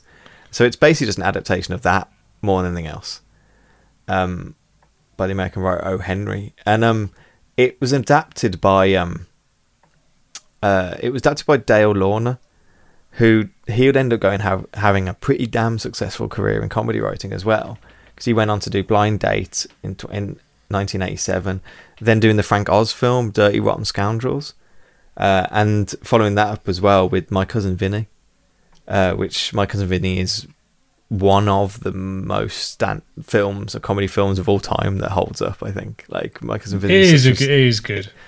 It's such a solid script as well. Like, um, so it kind of got all the kind of like elements to this to make something really, really crazily successful, including cinematographer Jan de Bont. I know, I didn't... Speed and Twister. Jan de Bont. It's a weird little element that I just never come. I'd never really even come across this film before or even heard of it, um, at all, really. Uh, this is what this is what I was looking for. So according to Wikipedia. Although it is perceived that Ruthless People was influenced by O. Henry's story, The Ransom of the Red Chief, writer Dale Lorna claims that it was inspired by the kidnapping of Patricia, Patricia Hearst, and the similarities between the film and the earlier story were co- just a coincidence. Huh, so, okay. so Patty Hearst is a she's a American author and actress who was kidnapped when she for nineteen months in nineteen seventy-four, but she was also arrested. Whoa. For um, aiding and abetting her kidnappers. Huh. So, yeah. I, I mean, I don't know how much of it was... But apparently she was pardoned by Bill Clinton. What? I know that name. I know that yeah. name for some reason, but I couldn't I couldn't pull anything from the story. That's weird. But I also I also love this film because it's the eighties and Danny oh, DeVito is the lead. It's the most eighties film. Like, so it starts off with an animated, like a very gaudy, psychedelic kind of animated intro. Yeah, I was going to ask you about this intro. And I was watching this and I was like, I know, this looks very familiar. Okay, uh, yeah. And and then Mannequin popped into my head. So I went on to okay. I went on to uh, IMDb and it's the same animator. And her name's her name's Sally um, Cruikshank or Cru- okay. Cruikshank. Yeah. And so she also did... Um, the intro sequences to Loverboy as well. Yeah. Right, um, okay. Which has got Patrick Dempsey. She also did the intro sequence to, or an animation sequence in uh, Top Secret. And cool. She also did a short film called, um, it's called Face Like a Frog. Okay. And it's like just a very bizarre kind of trippy animated film. But the soundtrack is by Oingo Boingo, or I think they're credited right. as the Mystic Knights, because they used to be called the Mystic Knights of the Oingo Boingo. And um, I was reading into it, and apparently she paid Oingo Boingo to do the soundtrack for her. So technically she owns it, but she can't, or she's uploaded it to Insta to, to YouTube, but she keeps getting flagged for copyright, even though she owns the copyright. No way. And apparently That's... Geffen, the the uh, the record label, saying they own it, even though she paid for it. Sure, sure. But she That's... seems like a very cool lady in the animation industry, like really pushing like uh, women's animation forward. Yeah. And I think she did like segments in like Sesame Street. So when we were kids, we may have seen some of her like little. weird little psychedelic animations, like telling you how to count up to ten or whatever. It did, you were saying that, it did, did kind of remind me of that kind of like colourful, hard line kind of animation yeah. you can see in Sesame Street. I was trying to put my finger on it when I was watching it, what it actually reminded me of, and I couldn't really think of anything. It kind of, a little bit, it was like Rocko's Modern Life in a weird way. Like the kind of colours and the way everything kind of moves a little bit. Yeah, it's yeah, that, yeah. It's that proper like M T V era, like like animation. That oh yeah, you can definitely to... see an ident, an M T V ident like that, or something yeah. like that. You know, she also was on. She worked on the Twilight Zone movie as well, segment segment three, which I think may have been the segment oh, that... with the kid. Yeah, yeah, definitely. Yeah, the kid who kind of like wishes or imagines things. I can't remember now, but it's the one that's directed by. Um, The Burbs Joe Dante. Joe Dante. Yeah, Joe Dante, yeah. So it's all about kind of those characters and those costumes and things. But I miss like full on animated intro sequences like Me this. too. Yeah, me uh, too. Like I, there was I, loads there was loads of like uh it's, it was Savage Steve Johnson films that had them, and he's the guy who created Eek the Cat. And like his yeah, films like sure. Better Off Dead and One Hot Summer or One Long Summer or something with John Cusack, yeah. and they all had like animated intros and stuff. And like I Honey, I Shrunk the Kids had one as well. Yes, yeah. And this is all about basically like the kind of scenes, the scenery in this film is trying to kind of kill everything else in the scenery. Yeah, yeah, yeah. So it's like bits of like plants are turning into poison, and chairs are turning into like chainsaws and stuff like that, and attacking all the other things in the scenes. It's I really liked this intro, this animated intro. A with lot. with a Mick Jagger track behind backing yes. it. Yes, this I when I um when this started and it got got with like a, a opened up with a Mick Jagger track called Ruthless People written for the film. I was like, yep, we're doing studio comedy. We said we'll do a studio comedy, and this is absolutely a studio comedy. This is what they do. I was gonna say yes. Yeah, so I was gonna say like like one of the other things that really drew, drew me to watching this film was Danny DeVito as the lead, and I love just I love Danny DeVito as a movie star. Danny DeVito is like the perfect person for a, a dark, a black comedy yes. a lead. Do yes. you know what I mean? So like he had Throw Mama from the Train. Uh, yeah, the, that film's so War, good. The War of the Roses. Yeah, yeah, yeah, um, yeah, totally. You know, Death to Smoochie. And um, uh, and what's the show he's in now? Like uh, Always Sunny in oh, Philadelphia. Always Sunny, yeah. Which is pretty yeah. much like about a bunch of narcissistic, horrible people. Yeah. yeah. You know, so he he obviously definitely loves to lean into that kind of. Yeah. And thing. I don't and like, know. A lot of the stuff before this that he was doing, obviously he was the kind of the kind of foil in like Romancing the Stone and Jewel of the Nile, mm-hmm. which I well, guess. Was he that, meant to be Sala in that? That's what I always well, thought. Kind of, yeah. But he is least he's at least like the kind of co- comedic foil, isn't he? Like of the kind of hero. So he's a little villainous, but not the proper villain. Mm-hmm. Um, and uh, I think that must be what he did to see them to put him in this, because it's not. This must be one of the first times he's the lead of a film, because it's it's like a bit of a gamble to put Danny DeVito as a lead of your film. He's not yeah, a leading man. like, yeah, he, you know, if you look at the films that were coming around out around that time, yeah, you know, their previous film had, you know, as we were saying, Batman, what's his name? Val Kilmer in it. And, Val Kilmer, yeah. You know, he's a, he was, you know, a very attractive man in his heyday, wasn't he? So... I'm right. Okay, got, this year, this year is literally like the first time he gets... top billing in a film, and oh, it's wow. this and and Wise Guys, uh, which has got Joe Pis- Piscopo and him as the two head leads, which is like another black kind of black mafia comedy thing. Mm-hmm. So yeah, it literally is like he just managed to build up that kind of um I don't know, that kind of like uh huskba, that kind of like energy or whatever at this time, um to to take over the lead of a film, and it it fucking works. And from and as you say, like from this, he never stops. That's what throw you know Tin Men, Throw Mama, Twins, War of the Roses, Batman Returns, Hoffa, you know, like Look Who's Talking, Renaissance Man, Junior, whatever. Go on and on and on and on. That's his like career after this, really. Um, there's, because- there's some definite Batman Returns Penguinisms in his performance in this. I think sometimes he's he's going around doing that. I loved him. I, I just I could I could watch Danny DeVito do roles like this forever. I like, love the way it, Danny DeVito just walks into places because he's kind yes. of like a bit top heavy, so he just bowls forward like. Just, and in Always Sunny, he just leans walking into around so with the chloroform, much. Just kind of yeah, like just so just, unabashedly. Just I'm just gonna fucking kill her now or knock her out now. Just unabashedly angry, and it's yeah. like when he's angry, like Danny DeVito, all parts of him. Oh, angry. Like, all parts of him are annoyed. Like his legs, his arms, his neck, his face, his torso. Like he's, he's ready to kill someone. Like, and I just, I was like, I'm in good hands when this opened up, and it's got the scene with him, um, and the I can't remember her name, but his kind of like his kind of like mistress, who comes like bigger into the film, Carol, Anita Morris. That's Anita it. Morris, like, yeah. And uh, he's um. He's just like, he married his wife because she was very, very rich, and her fa- and her father was, her wealthy father was very, very, very sick. And then he just keeps going. He explains how the father got over his sickness and just got kept on getting older and sicker. And he just keeps going older and sicker, older and sicker, older and sicker, and he wouldn't die. And it, um, and I was just like, yep, okay, I'm, I'm. I'm fine with this this Danny. I'm fine with him leading this. He can be he can be the lead of this and be evil, and it's funny. Like, this is the perfect casting. I mean, we talk about like films with unlikable leads and stuff. Like, he's as unlikable lead as it gets, but it but he's so good at it. He's so wonderful at it. Yeah. Generally, like, and it quickly kind of moves into that, doesn't it? Like, he gets home. And hang on, hang on. There. You've got to, you can't side go past his car. He drives this gigantic red thing that's...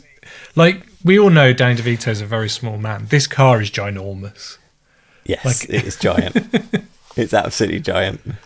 And then and his house is the most eighties house you've ever oh, seen. Oh, my God, yes. Like, the furniture was all angles and colours, and it was all yeah, asymmetrical. Everything and... in the house was asymmetrical. Neons and patterns and kind of black and white, kind of checkered, and... just cyan blues, and then his office is just like wood paneling and leather. Yeah, it's, like, it's almost like, you know, in Beetlejuice where like um a Catherine O'Hara wants to decorate a house like it's like, mm. like it's like an art installation, but but yeah. uh, her husband's like, I just want this room to be left as yeah, is. This is my yeah. room. Just leave this one room, please. Yeah, totally. And I guess it's meant to be garish. They're meant to be like garish people, aren't they? Oh, yeah. They're meant to be kind of like horrible, kind of garish people. I'm guessing this wasn't like in the eighties, if you went to go see it, you wouldn't think, yes, that's a normal living room. I mean, let's just say no one in this film gives a subtle performance. Probably maybe Helen Slater is the most subtle performer yeah, in the film. Yeah, probably. Yeah. Yeah, that's probably fair. No one else is in the slightest. Everyone's just larger than life, just massive yeah. performance. I'm like, we'll get to... to Bette Midler later on. Bette Midler. Um, so yeah, he gets home and he's ready to kill his wife. This is one of the things about this film, and we'll juggle with it as going through it. It's this is a time when it's really good for us just to go through it, because this film is confusing as hell. Like, it has like in, instead of being spoof, it's just farce, and it's proper like American farce rather than French farce, and it's like all just this kind of every single plot element twisting and winding around each other, that no one is really sure what anyone else is doing. Everyone else, everyone in the film has their own motivation, and all, it's all about money. Everyone is motivated about money in this, um, but they all come from, from even the good angles. People, the ones you're meant to root for, are still oh, about me, yeah, yeah, and their reward is a financial reward. You know, it's the yeah. kind of thing that Crispin Glover hated about um, Back to the Future. Yeah, but uh, the the um the kind of weaving and of all those narratives, and everyone else starts getting accused of each other's crimes during this. So like, if you're not paying attention, you can get a bit lost about exactly what's happening at what point and who the police think have done what and so on and so forth, like, which is f- great to watch, I think. Really hard to talk about. So we'll see going forward. So well, let's just but, go through it. So Danny DeVito is going to kill his wife, Bette Midler. Yes, yes, because he wants her money. Yeah, but then Carol, who is his mistress, knows yes. this is going to happen. Yes. And has her, she's got a, a younger fella played by Bill Pullman, who's kind of like a bit yeah. of a dipsy kind of... He's dressed like he's like in Miami Vice or something. So yeah, she, the police in later in the film refer to him as the dumbest man that ever lived. yeah, so... She gets him to film the murder taking place because he's told her where it's going to take place. Yes, yes. Um, but unbeknownst to Danny DeVito, his wife, Bette Midler, is kidnapped by Judge Reinhold and Helen yeah. Slater. Yeah. And Helen Slater Supergirl. is... Uh, your Supergirl. She, your Supergirl, yeah. She is a fashion designer or whatever and created this spandex skirt, which then spandex Danny... De- mini skirt, yeah. Which Danny DeVito stole. Yes. And then made, and made millions, millions off that. From, yeah. Because he so, is the spandex miniskirt king, as he later yeah. says in the But film. Because his wife is already kidnapped, yeah. another car pulls up where the murder's supposed to take place, and it's the police chief with, a, I'm guessing, a prostitute? A lady no, of the night? An, or, I think it was just another... A married girl woman, I think. Oh, fair enough. Anyway, a, um, a sex worker, sorry. I probably should say that. I don't know what the correct term is. Anyway. Um, sex worker. Um, so Bill Pullman's watching this, and because he's so dumb, oh yeah, because the police chief goes, oh, "I want it to be really loud and vocal because I get off on that." Yeah. So as he's filming this, he's thinking she's getting murdered, but it's just like, you know, very loud sex. This is the dumbest part of the whole plot, and the fact that like, the fact that like Carol just takes Bill Pullman's word for it and won't watch the video because he because he says it's so horrific, and she's her screams will ring through me forever. Kind of thing. So Judge Reinhold, as the kidnapper, phones Danny DeVito and says, uh, five hundred thousand dollars ransom for your wife. Uh, yes. Please don't call the police or the T V or whatever, and yeah. like whatever like that, or we'll kill her.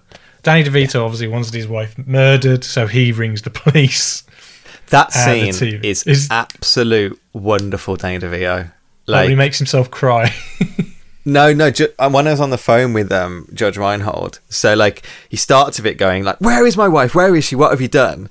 And as he starts explaining about, like, I kidnapped her and, you know, you're not allowed to do this, you're not allowed to do that, you're not allowed to do this. Yeah, yeah, yeah. And it, it, the camera's getting closer and closer, and Danny DeVito just starts getting happier and happier in everything that Judge Reinhold says.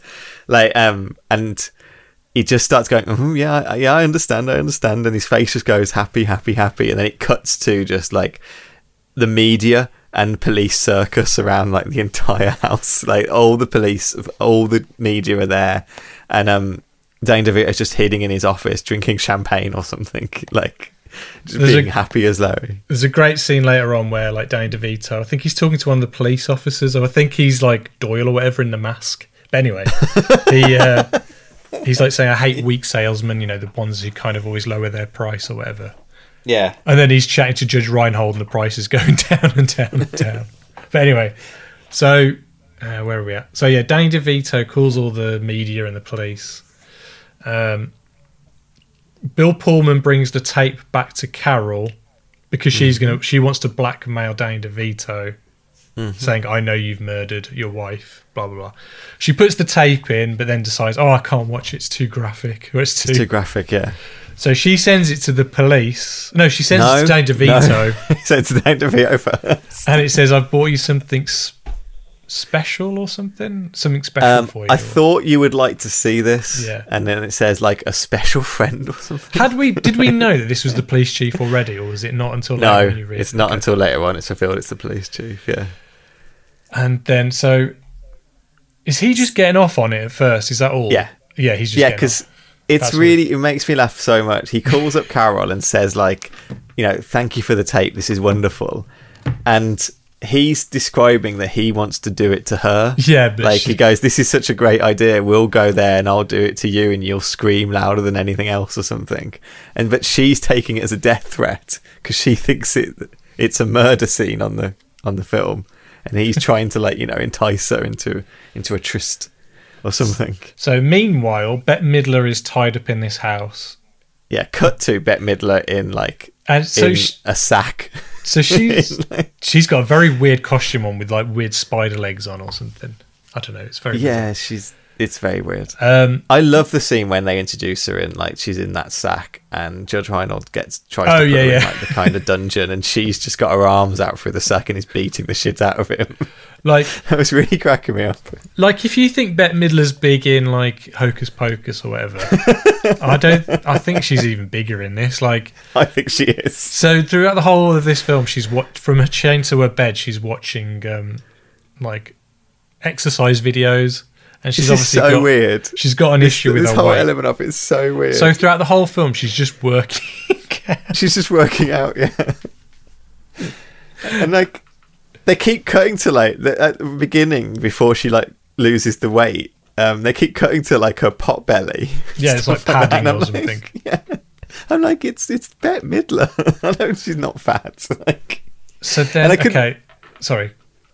And I just, yeah, just her slow like, like I don't know what they're doing, commenting on like eighties kind of like fitness or whatever have you like, but um.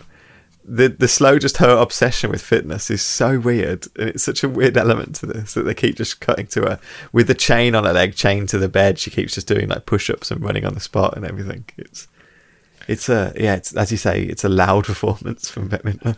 Okay, so now if I get this right now, so Carol then sends yes. the sex tape to the police chief because she thinks it's Danny DeVito murdering still on the tape. Yes. So she sends so, it to kind of like, uh, to, to, to get him arrested. Yeah, so he watches it, obviously knows it's him and thinks she's blackmailing him. And she's right. like, well, what do you want then from me? And she's, I want you to arrest Sam, Danny DeVito. Yeah. So he arrests Danny DeVito. But Danny DeVito then wants to pay to get his wife back to prove that he hadn't murdered her. Yeah, because right? basically... Yeah, because so basically he, she he bribes the police for... chief to get... to to arrest Danny DeVito. The police chief frames him whilst they're like arresting him, but also they find legitimate evidence of that he could have murdered her. Like he finds like the bottle of chloroform, he finds out they were, he was having an affair. So then Danny DeVito has to try and prove that his wife isn't dead yet to get off from the murder charge. So he's now then committed to try and get her back from Judge Reinhold. So, um, and then, so Judge Reinhold owns like a um, a speaker or like a uh, yeah. yeah like these a, were weird scenes. Like, like yeah. a T V kind of hi-fi kind of shop, like, like a, a rich, hi-fi richer shop, sounds yeah. or something. Yeah, and like he's shown to be quite a nice guy. Like you know, people who he's not you know, ruthless they, enough. Yeah, they think they want like the kind of like the super duper speaker, but he like tells them you know it's it's not really yeah. that good. This cheap one is actually better and. Stuff like that. And then when he tries to kind of con someone into buying the, the really extravagant speaker, he sees that his wife's pregnant and he's like, no, let me show you like a, a yeah, decent one. This is but actually the, the good speaker. Yeah. But the police actually do some real investigation where they get the tyre treads and they match up the tyre treads and they link it to yeah. him. And they go to yeah. visit him. But then this is when they find out they've got the the evidence on Danny DeVito. Yeah, so but they ignore like, him. Yeah. But Judge Reinhold doesn't know that they've counted him out either. Yeah. So he thinks the police are still after him. So is it this point he goes home then? Yeah, so he goes home. What has happened in the middle is that Carol and, Sandy. and Bette Midler. Yeah. I don't know. Helen Slater to Sandy, yeah. Yeah, they've become friends because she told Bette Midler how good she looks, that she's and lost at like twenty pounds. And she now decides that kidnapping is good for her health because she tried all the fad diets. She went a to, urine like, diet, camps. A urine injection. Yeah, yeah, yeah, yeah. You, yeah, I was injecting urine, and and none of it's ever worked for her. But kidnapping looks good on her, so she, so she, she, she's now like friends with them. And instead, like Supergirl just lets Bette Midler out. She oh no, hang on, her. hang on, hang on. Bette Midler goes, have you got a nice black dress that I can wear? Oh, yes. And yes, so she yes, ends up wearing, yes. they both dress up. Like they, Sandy does a hair, like yeah, yeah. Because like Helen Slater, eighties. Sandy is like a designer, so they try on all her dresses, and they love, like they both look great, and they're doing each other's hair, and they make they become friends basically. And then um, Sandy admits to her, to Bette Midler, that like originally they they asked for um five hundred thousand, and Bette Midler's like, well, that wouldn't be a problem. He'll just pay that, and she's like, no, he wouldn't pay that.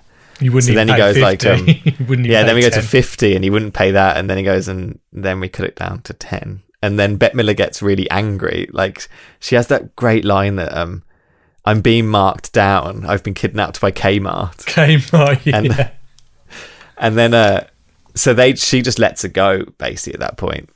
Um, then Judge Reinhold comes home. Yeah, gets mad at Sandy for letting her go. Uh. Whilst away, Bette Midler finds out that her that Danny DeVito's having an affair, so she comes back to the kidnappers to hatch a plan to make oh, Danny DeVito bankrupt. Hang on, you're missing the whole thing. Judge well, Reinhold comes home. Yeah. The police knocks on the door holding a picture of the bedroom killer, and have you seen this man? Yeah, because there's this whole other plot of this serial killer that's gone throughout the film. When when so, when Bette Midler comes back in, the the bedroom killer's the there in the house. Yeah, they accidentally kill the bedroom killer. He falls down the stairs do. into the cellar. Oh, we didn't mention the scene where um, she tries to escape the first time and she pulls out the gun, and there's like you know it's one of the lighter guns and stuff like that. That is a great scene. It's when a great she's scene. Beating the absolute. absolute crap out of Judge Reinhold, and like they're they're just they're just terrified of her, which I just like as well. Like she's like a loose cannon, and they can't control her. Well, she, her she's hair looks the feral, and she's like, yeah, her hair's so tall, and it's all out everywhere. Like, um, and she's just angry and like a force of nature. It was great. So yeah, the bedroom killer comes in. They kill the bedroom killer, and then they hatch a plot to make Danny DeVito bankrupt, and and they. Like Bette Midler reveals that he has around two million in assets, in like liquid assets, mm-hmm. but he they also like they know about his rings and his jewels and stuff like that as well. So they now fabricate a is, sequence where they're like they they've got a burger and they're like soy burger for some reason. Yeah, it's no tofu burger, isn't it? Tofu like, burger, is it? Yeah. And so they're cooking it, and then they're pretending they're like putting cigarette butts out on her or something, and then she's like, and she's screaming, "Okay, he's got rings as well! Like he's got the jewels in the shed." And Danny DeVito's like, "Shut up! Like stop! Like leaking!" Like, um, and then uh, Danny DeVito is because he's now like he needs to get his wife back and her not to be dead. Is like desperate for it, so he's willing to pay all this money to get her back. Um, yeah, that's where we are. So then, like then. He because t- he's been the whole film he's been ignoring all the kind of ransom drops, so whenever Judge Reinhold says we'll meet on Monday, Danny DeVito hasn't turned up and instead told the police that he said meet on like Wednesday, so he's gone somewhere else, and and when the kidnappers haven't turned up, the, the, that's when the police start kind of suspecting that Danny DeVito did it himself and she's already dead and he's pretending she got kidnapped, so it's all leading to more suspicion about that. um So we get back, and you've got this whole sequence playing out now where Danny DeVito is waiting at the drop point, um, and he's saying that the police have abandoned him because he they don't even believe him anymore, so he's saying he's on his own. Uh, Judge Reinhold turns up to take the briefcase full of money, um, and at that point, twenty thousand cops like swarm the kind of area and all pointing guns at him. Oh, prior to this though, um, Carol and Earl, Bill Pullman and Anita Morris, they go to Judge Reinhold's shop because they need a cassette tape player because they want to see what's on the tape. Oh, yeah. And when they play it, it plays on every single T V screen, and it's the police chief having sex with that woman. Yeah, so that's now leaked and the police chief does a runner or yeah. something. Well, you see him in the um, background of the um, of the bank scene when uh, Danny DeVito's getting all his assets together. Oh yeah, you, you do, see him yeah. getting all his passports and everything together to, to leave town. Then, like, um, they Judge Reinhold then convinces the police to kind of let him leave, otherwise he's still threatening the life of Bette Midler. And you get a great bit when Dan DeVito beats the, starts beating him up to take the briefcase away, because he's like, you're not allowed to take my money away anywhere. And the police then call Dan DeVito and it's like, you're going to have to let him leave, otherwise you're aiding and abetting, like, kidnapping or something. And then once the police leave, then Bill Pullman turns up, knowing when the drop would be, to rob um, Judge Reinhold. And that's the that's the bit when he, he takes the money, but the cops keep shooting at the tyres of Bill Pullman's car, and he can't work out where the shots are coming from. And doesn't believe him that there's any police. Well, he thinks that like Judge that. Reinhold's shooting him. Yeah. He's like, I haven't got a gun. And he's like, mm, you haven't, have you? That's the, that's the trick. Uh, and Judge Reinhold's a... dressed up as a clown, going back to our Ronald McDonald conversation earlier on. Yay, they call him Bozo. Yeah, they do. That's it. Um, I was going to say, actually, the imagery right at the beginning of this film when they've got the duck masks on, I've seen oh, yeah. that imagery a thousand times and not known what film it's right. from. Like, just in kind of stills of, like, eighties movies. I've been like, kidnapped and, by Huey and Dewey. Huey and Dewey. Is that your divine Miss M impression? Yep. And then then there is some reminiscent, the most reminiscent car chase of the O J car chase I've ever seen. When the cars go so slow, though. It's like the slowest That's car what I mean. Chase. It's, it's properly the O J car chase. Like, um... And like he's like, leave me alone. The cops will leave me alone or something. And he's driving like like twenty miles an hour away to like Santa Monica, and the, every police car is chasing him in like the the city as far as you can tell.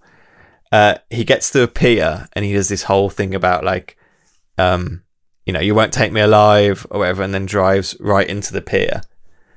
Um, his car then drowns, and all the money floats to like the surface, or loads of money floats. Yeah, some money then floats to the surface. Yeah, all the, like all the people on the boardwalk were like, you know, we're not, we don't want to go in there because the, we don't know what the water's like.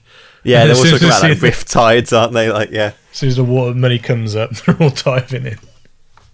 Uh, yeah, Dan DeVito turns up and starts yelling at everyone for stop taking my money, and he's yelling at the police chief to stop him from taking the money and stuff. Um, and oh, and then okay, yeah, and then. So the police then fish out the body that's in the car, and it ends up being the serial killer, the bedroom killer.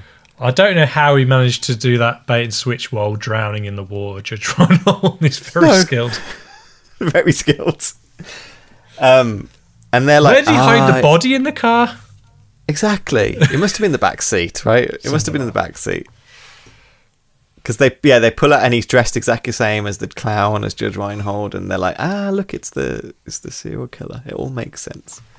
Um, and then you get the last second of Dan DeVito being like, well, we fucked this up, so my wife must be dead now. And again, he's like celebrating without showing it. Yeah, but he's then, like, well, that's the thing, like crying. If you look at someone laughing from behind or crying, they yeah. look the same. It's just that gyrating just, of the... The whole film is him doing that in the background continuously. Uh, but at that point, Bette Midler turns up, and as like the police chief is walking, like the police, sorry, um, lieutenant and like, his partner's walking away going, oh, look at that, true love. It's like, I've always wanted to have a marriage that's that tight or something. You see like uh, Bette Midler kick Dan DeVito's ass um, and chuck him into the pier. Yeah. Or into like the bay. Um, then we cut to a, a random beach somewhere, and Judge Proper Reinhold comes out. Ending. In, yeah, it really is, isn't it? Judge Reinhold comes out in full like scuba gear, which apparently he just put on, under, like you know.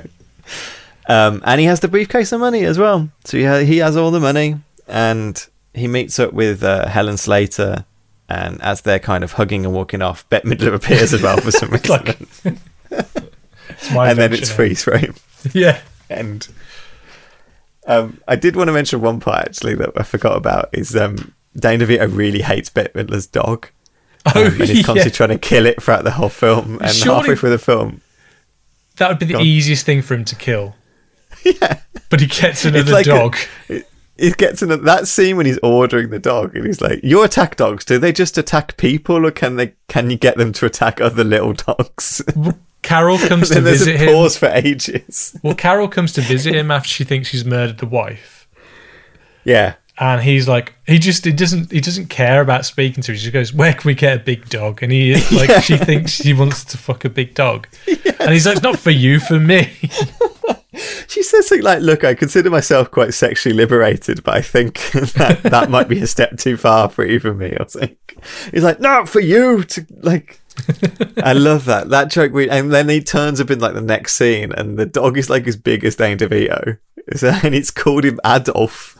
Adolf. And then at the end of the film, they turn on him as well because they make friends. The, yep. the poodle and the big dog make friends, and they're tearing up his house, so everyone hates him. It's um, I enjoyed it. I actually did enjoy it. It was just like I can, su- like you said, it's just a farce. Like it, you can imagine like. They'll do it differently, but I could see this being like a Coen Brothers film, but yeah, obviously God, done a bit yeah. differently. But like you know, yeah, like yeah. you know, you look at Fargo and the whole kidnapping thing of that, and or Intolerable Cruelty and stuff like that. You can Burn After of, Reading as well. Exactly, like. yeah. I mean, Burn After Reading is probably the same level as this, but just not in the gaudy eighties kind of.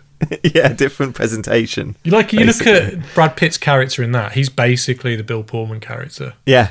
Yeah, like absolutely. A proper dumb, bleach blonde kind of yeah. rapid kind of character.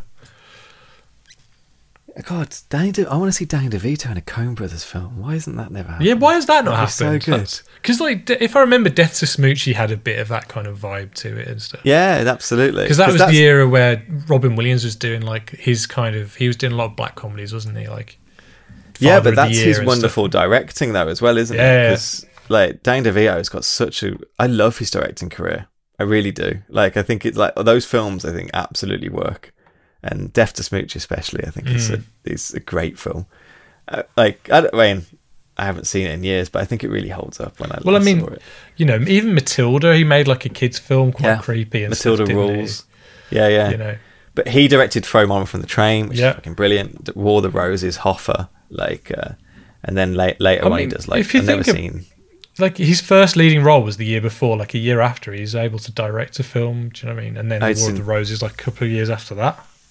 It's incredible, and I, I, I, it's always hard to track, especially where that rising star just happened from. I think it's, I think it's um, um, Romancing the Stone, but I, I think Taxi helps as well, mm-hmm. of being just a huge T V star at the time. And I just think it's something about his personality and how he is on screen. He's the most unlikely person to ever lead a film, but I think he has such personality that seems to come across so warmly on screen. Like, I th- like I think people really love him and people really connect to him in ways that is just entirely personality based. Really, mm. it's it's uh, yeah, he's great. He's a great movie star. He is. Did he produce Man on the Moon as well? Was he like? I think so. Yeah, I think. He, and like, he produced obviously... Pulp Fiction as well. Like, he was very um, yeah, instrumental yeah. in getting that made as well. That's true. That's really true. He's done, actually done loads of producing. That's what he's been doing mainly in the last mm. few years as well. He produced Erin Brockovich and Gattaca Out of Sight. Like, it's crazy. It's Amazing like, it's, career. It honestly really is. It's an astonishing career, and he's and he's wonderful. And he's wonderful in this. He's, like, he's it's absolutely peak Danny DeVito, like... kind of presentation and act and character. Like, it's just perfect marriage of him and like script, I think, really. But no, I thought and this, I, can, I think it's a great film. Like, you know, you could have this as a double bill with like Raising Arizona or something. Do you know what I mean? And, like, yeah, you know, totally. Just have a good time with it. Like, I love that in the video, sh- the the record shop or whatever, you know, the okay, the electronic shop. Like, all the artwork is like that kind of spray painted graffiti art of like the yeah, full on sure. eighties, like, you know, it probably wasn't even printed, it probably was just hand sprayed or something. Hand like sprayed, it sure. just has that proper texture of like just just pure eighties. And like every every scene like starts with a little bounce, like a little kind of little riffy yeah. jingle kind of thing, like a like one of those like Harold Faltermeyer kind of like, you know, um, Beverly Hills Cop, just really over the top yeah, music yeah, yeah. just to kind of at the beginning of the scene, and then it kind of trails off in, as the scene like carries on, and then the next scene Absolutely. comes in and it goes, again. If and after, if I had seen this as a as a kid, I would, I think I would appreciate in the same way I appreciate the other eighties comedies. I think it would just be like oh, on a level for me, hundred percent. I just yeah. I wouldn't have been able to distinct, distinguish it. I think, you know, like, you know, even if it's Trading Places or wherever have you, like, oh well, that's kind of like just those films that are just so I've put on a thousand times. But um, even Planes, Trains, you know. Judd Reinhold has some nice moments, like, you know, like yeah, bit, yeah. you see the spider and he's like, he rescues the spider and you think, oh, he's a really good guy. And he puts it outside, but then he realizes, oh, I've got to start being ruthless. And he just opens the door and stamps on the spider. It's great. I, I, it's, I yeah, think Helen I really Slater just... is probably the weakest one, but I don't think it's her fault. I just don't think the character's given much to do, really. Nah, unfortunately. They, she... She just basically spends the entire time locked in that house, but yeah, she has the kind of important twist that she's just the nice person, really. That yeah. makes it so, like, Bette Midler kind of makes friends with her. But Bette Midler is just... Bette Midler, I don't... I don't know who Bette Midler is. She's just a like, force. Isn't she a force of nature? Yeah, she really is. And in this, she just is. Just, it's a full-on Bette Midler, like, like just full-on performance and falling into it. Like, I really only know her from Hocus Pocus, I think, growing up. And then, you know, you got... Beaches. Like, was she in Beaches? Yeah. Yeah, she was in Beaches, yeah. I've never watched Beaches, I have to say. But she's, um, like, First Wives Club, I think I know. And, like, but yeah, one just... Aren't they this, bringing I, back it, Hocus Pocus again? Isn't that like... Aren't they yeah, doing that again? Next year, there's going to be a sequel to Hocus Pocus. I never Great. really liked that film. I think you did, didn't you? I think. Or, yeah, I liked but, it. I used to watch it quite a bit on V H S. But I think for me, I watched it fairly recently, within the last ten years for the first time. And I think it's one of those ones you probably have to have watched Yeah, as a kid to yeah. really kind of...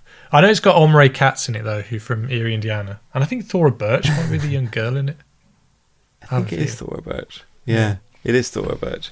It was just one of those films that got kind of co-opted by like, um, well, not co-opted, that's the wrong word to say. It just got embraced by like queer culture as well at some point. And at some point it just became a kind of like drag acts would do it and things. And right. I was it just say, became a bit of a cultural meme, really, I think. It felt a bit like Nightmare Before Christmas, like two films that mm. around the same time by Disney that just didn't do very well at the time, but have had like somehow yeah, just kind just, of carried, like they've for, had a life of their own after the... After just cinema, just on V H S basically, yeah. kids putting it on all the time, or just being cheap to play on T V, which is sometimes how it happens as well. But I, I have fond memories of Hocus Pocus. I haven't watched it since I was a child. so, you know. Uh, but no, I thoroughly yeah. enjoyed watching this film. It was it was a, a nice, brisk ninety minute runtime. Yes. And, you know, I watched it, I said to you this, I watched it like half four, five in the morning. yeah. And yeah. by... before six o'clock or six thirty, I'd finished. I do have one weird question about the middle of this film. There's a bit where Anita Morris and Bill Pullman are in bed, and you hear like a, you hear like a um, a, like a machine, like a like a whirling of a machine, and, and um, it's then revealed that like he has a dustbuster in bed. Oh, in the bed, yeah. Like they're using. Like, well, she does say she's quite sexually liberate, like open to stuff. So I guess you know. And she's like, "What are they doing with the dustbuster?" Like my mind went um went travelling in places. So, um, what would you give this then out of five? I happily sit there at three, three and a half. You know, like, yeah, um, like it's a good per- film. I had a fun time with it. I, yeah, it's, it, unlike you know, like say Vagabond we talked about the other week, and you know. It it doesn't have the the depth that that kind of film has, it, but it's got a great sure. like plot and some fun characters, and I just had a really good time watching it. It has a bit of lulls with it. It's not quite like you know something like like Airplane, which is just hits you continuously. Yeah. It, it it has a bit of lulls, even though it's a short film. But I wouldn't I, say I it's lulls in a lull that you're bored. You get no, bored. no, no. It's just yeah, but, you just it's just not joke, joke, joke, joke, joke. But if like if this, I can see this just being something that I happily watch and exists, and you know whatever. Like, yeah, so yeah, I'd watch this it's, again. It's cool. So uh, what are we talking about? Well, not next week, but in a couple of weeks' time. Yeah, next time. So um, we should be doing um, the Cher classic Moonstruck. Oh, awesome! With uh, with Nick Cage, get some Nick Cage on, which I think is welcome back to the show, isn't it? Because he was on. One of the first ones. Yeah, our very first main episode. Very well, first one, yeah. Um, and I think we've got our resident Cher expert helping us yes. out on that as well, who actually has yeah. played Cher multiple times on multiple television. Multiple times now, yeah. So we're doing a Cher special. Yeah. Should be good. With Cher herself. Cher in the eighties special. With Cher herself. I'm looking um, forward to it. I've been wanting to watch this film for such a long time, so I'm looking forward to it. I've never seen her act in anything, so I'm interested to watch. No, no, I've Haven't seen you? Mask. I've seen Mask. Ah, oh, I love Silkwood. Watch Silkwood. She's so good in that film. Anyway, uh, yeah, please don't forget to rate, review, and subscribe on whatever you listen to us on. Um, yeah, we're also on Twitter. We are at Adjust Your Track. That's with a Y R, not a your. And yeah, please don't forget, if the picture's bad, always adjust your tracking.